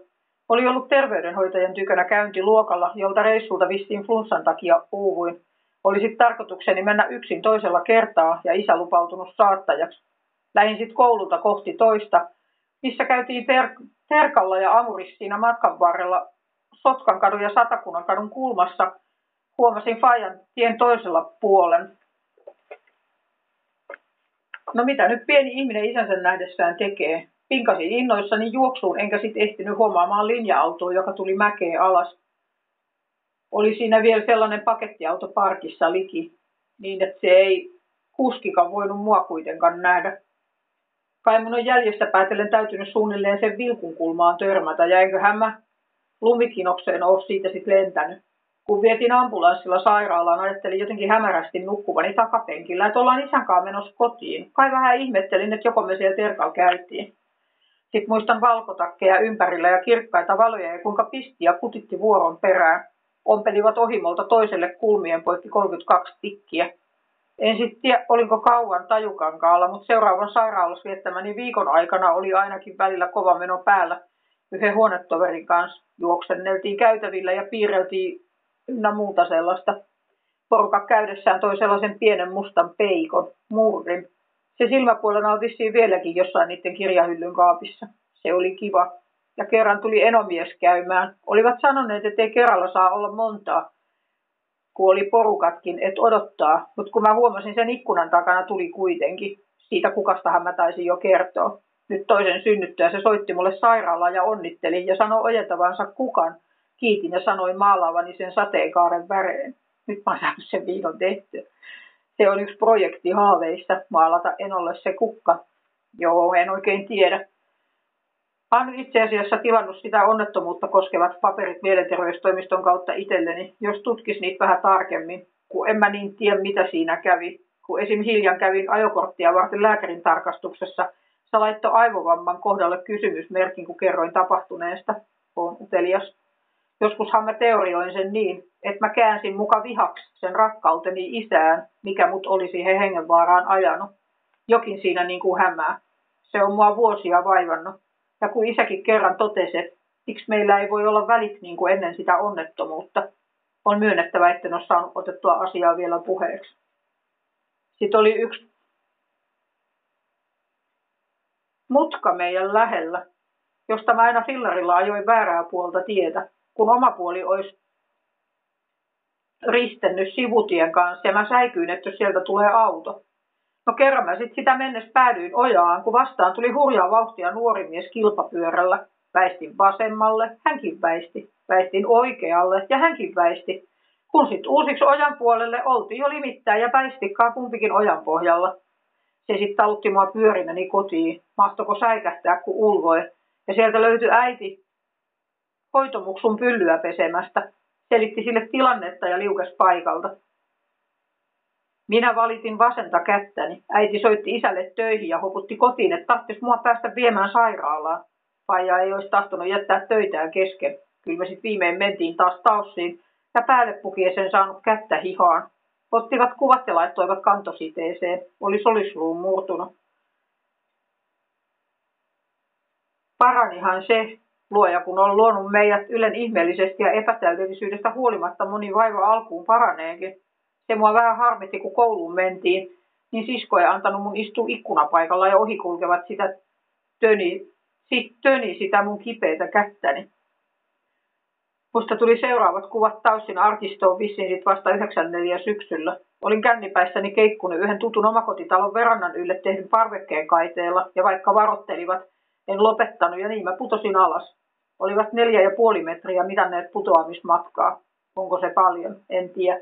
Ensi kaveri joka tapauksessa kantoi mut takas ylös, mutta kun en, valittami, mut kun en valittamistani lopettanut enkä päässyt liikkuun, soittivat UA-auton ja sai tutkia hyvän aikaa ensiapuaseman katonkuvioita. Pakasin siellä paareilla, kun alkoi humala hellittää ja tolkku palaa. Kuuntelin yhden nuoren miehen tarinaa, kun oli sukeltanut oudolla rannalla pohjaan.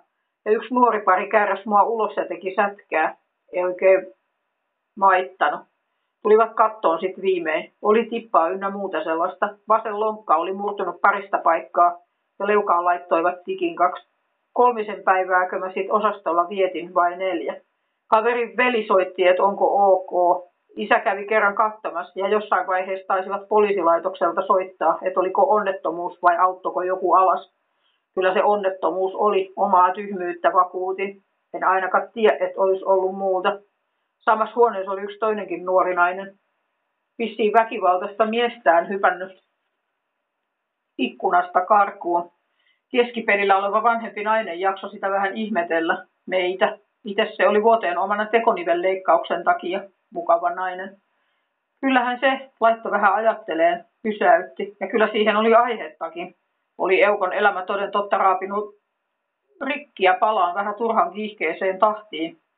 Siinä oli punkassa aikaa kohdata oman tunnon vaivansa ja syntilistansa, itkee katkerat katumuksen kyyneleet.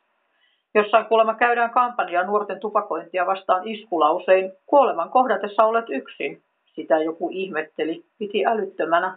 Mutta totta se on. Ainakin noin jos ajattelee, että kuin moni ehkä alkaa polttaa juomaa ynnä muuta sellaista kaveripiirin takia, ollakseen kova, koettaakseen pätee muiden keskuudessa ja mitä kaikkea.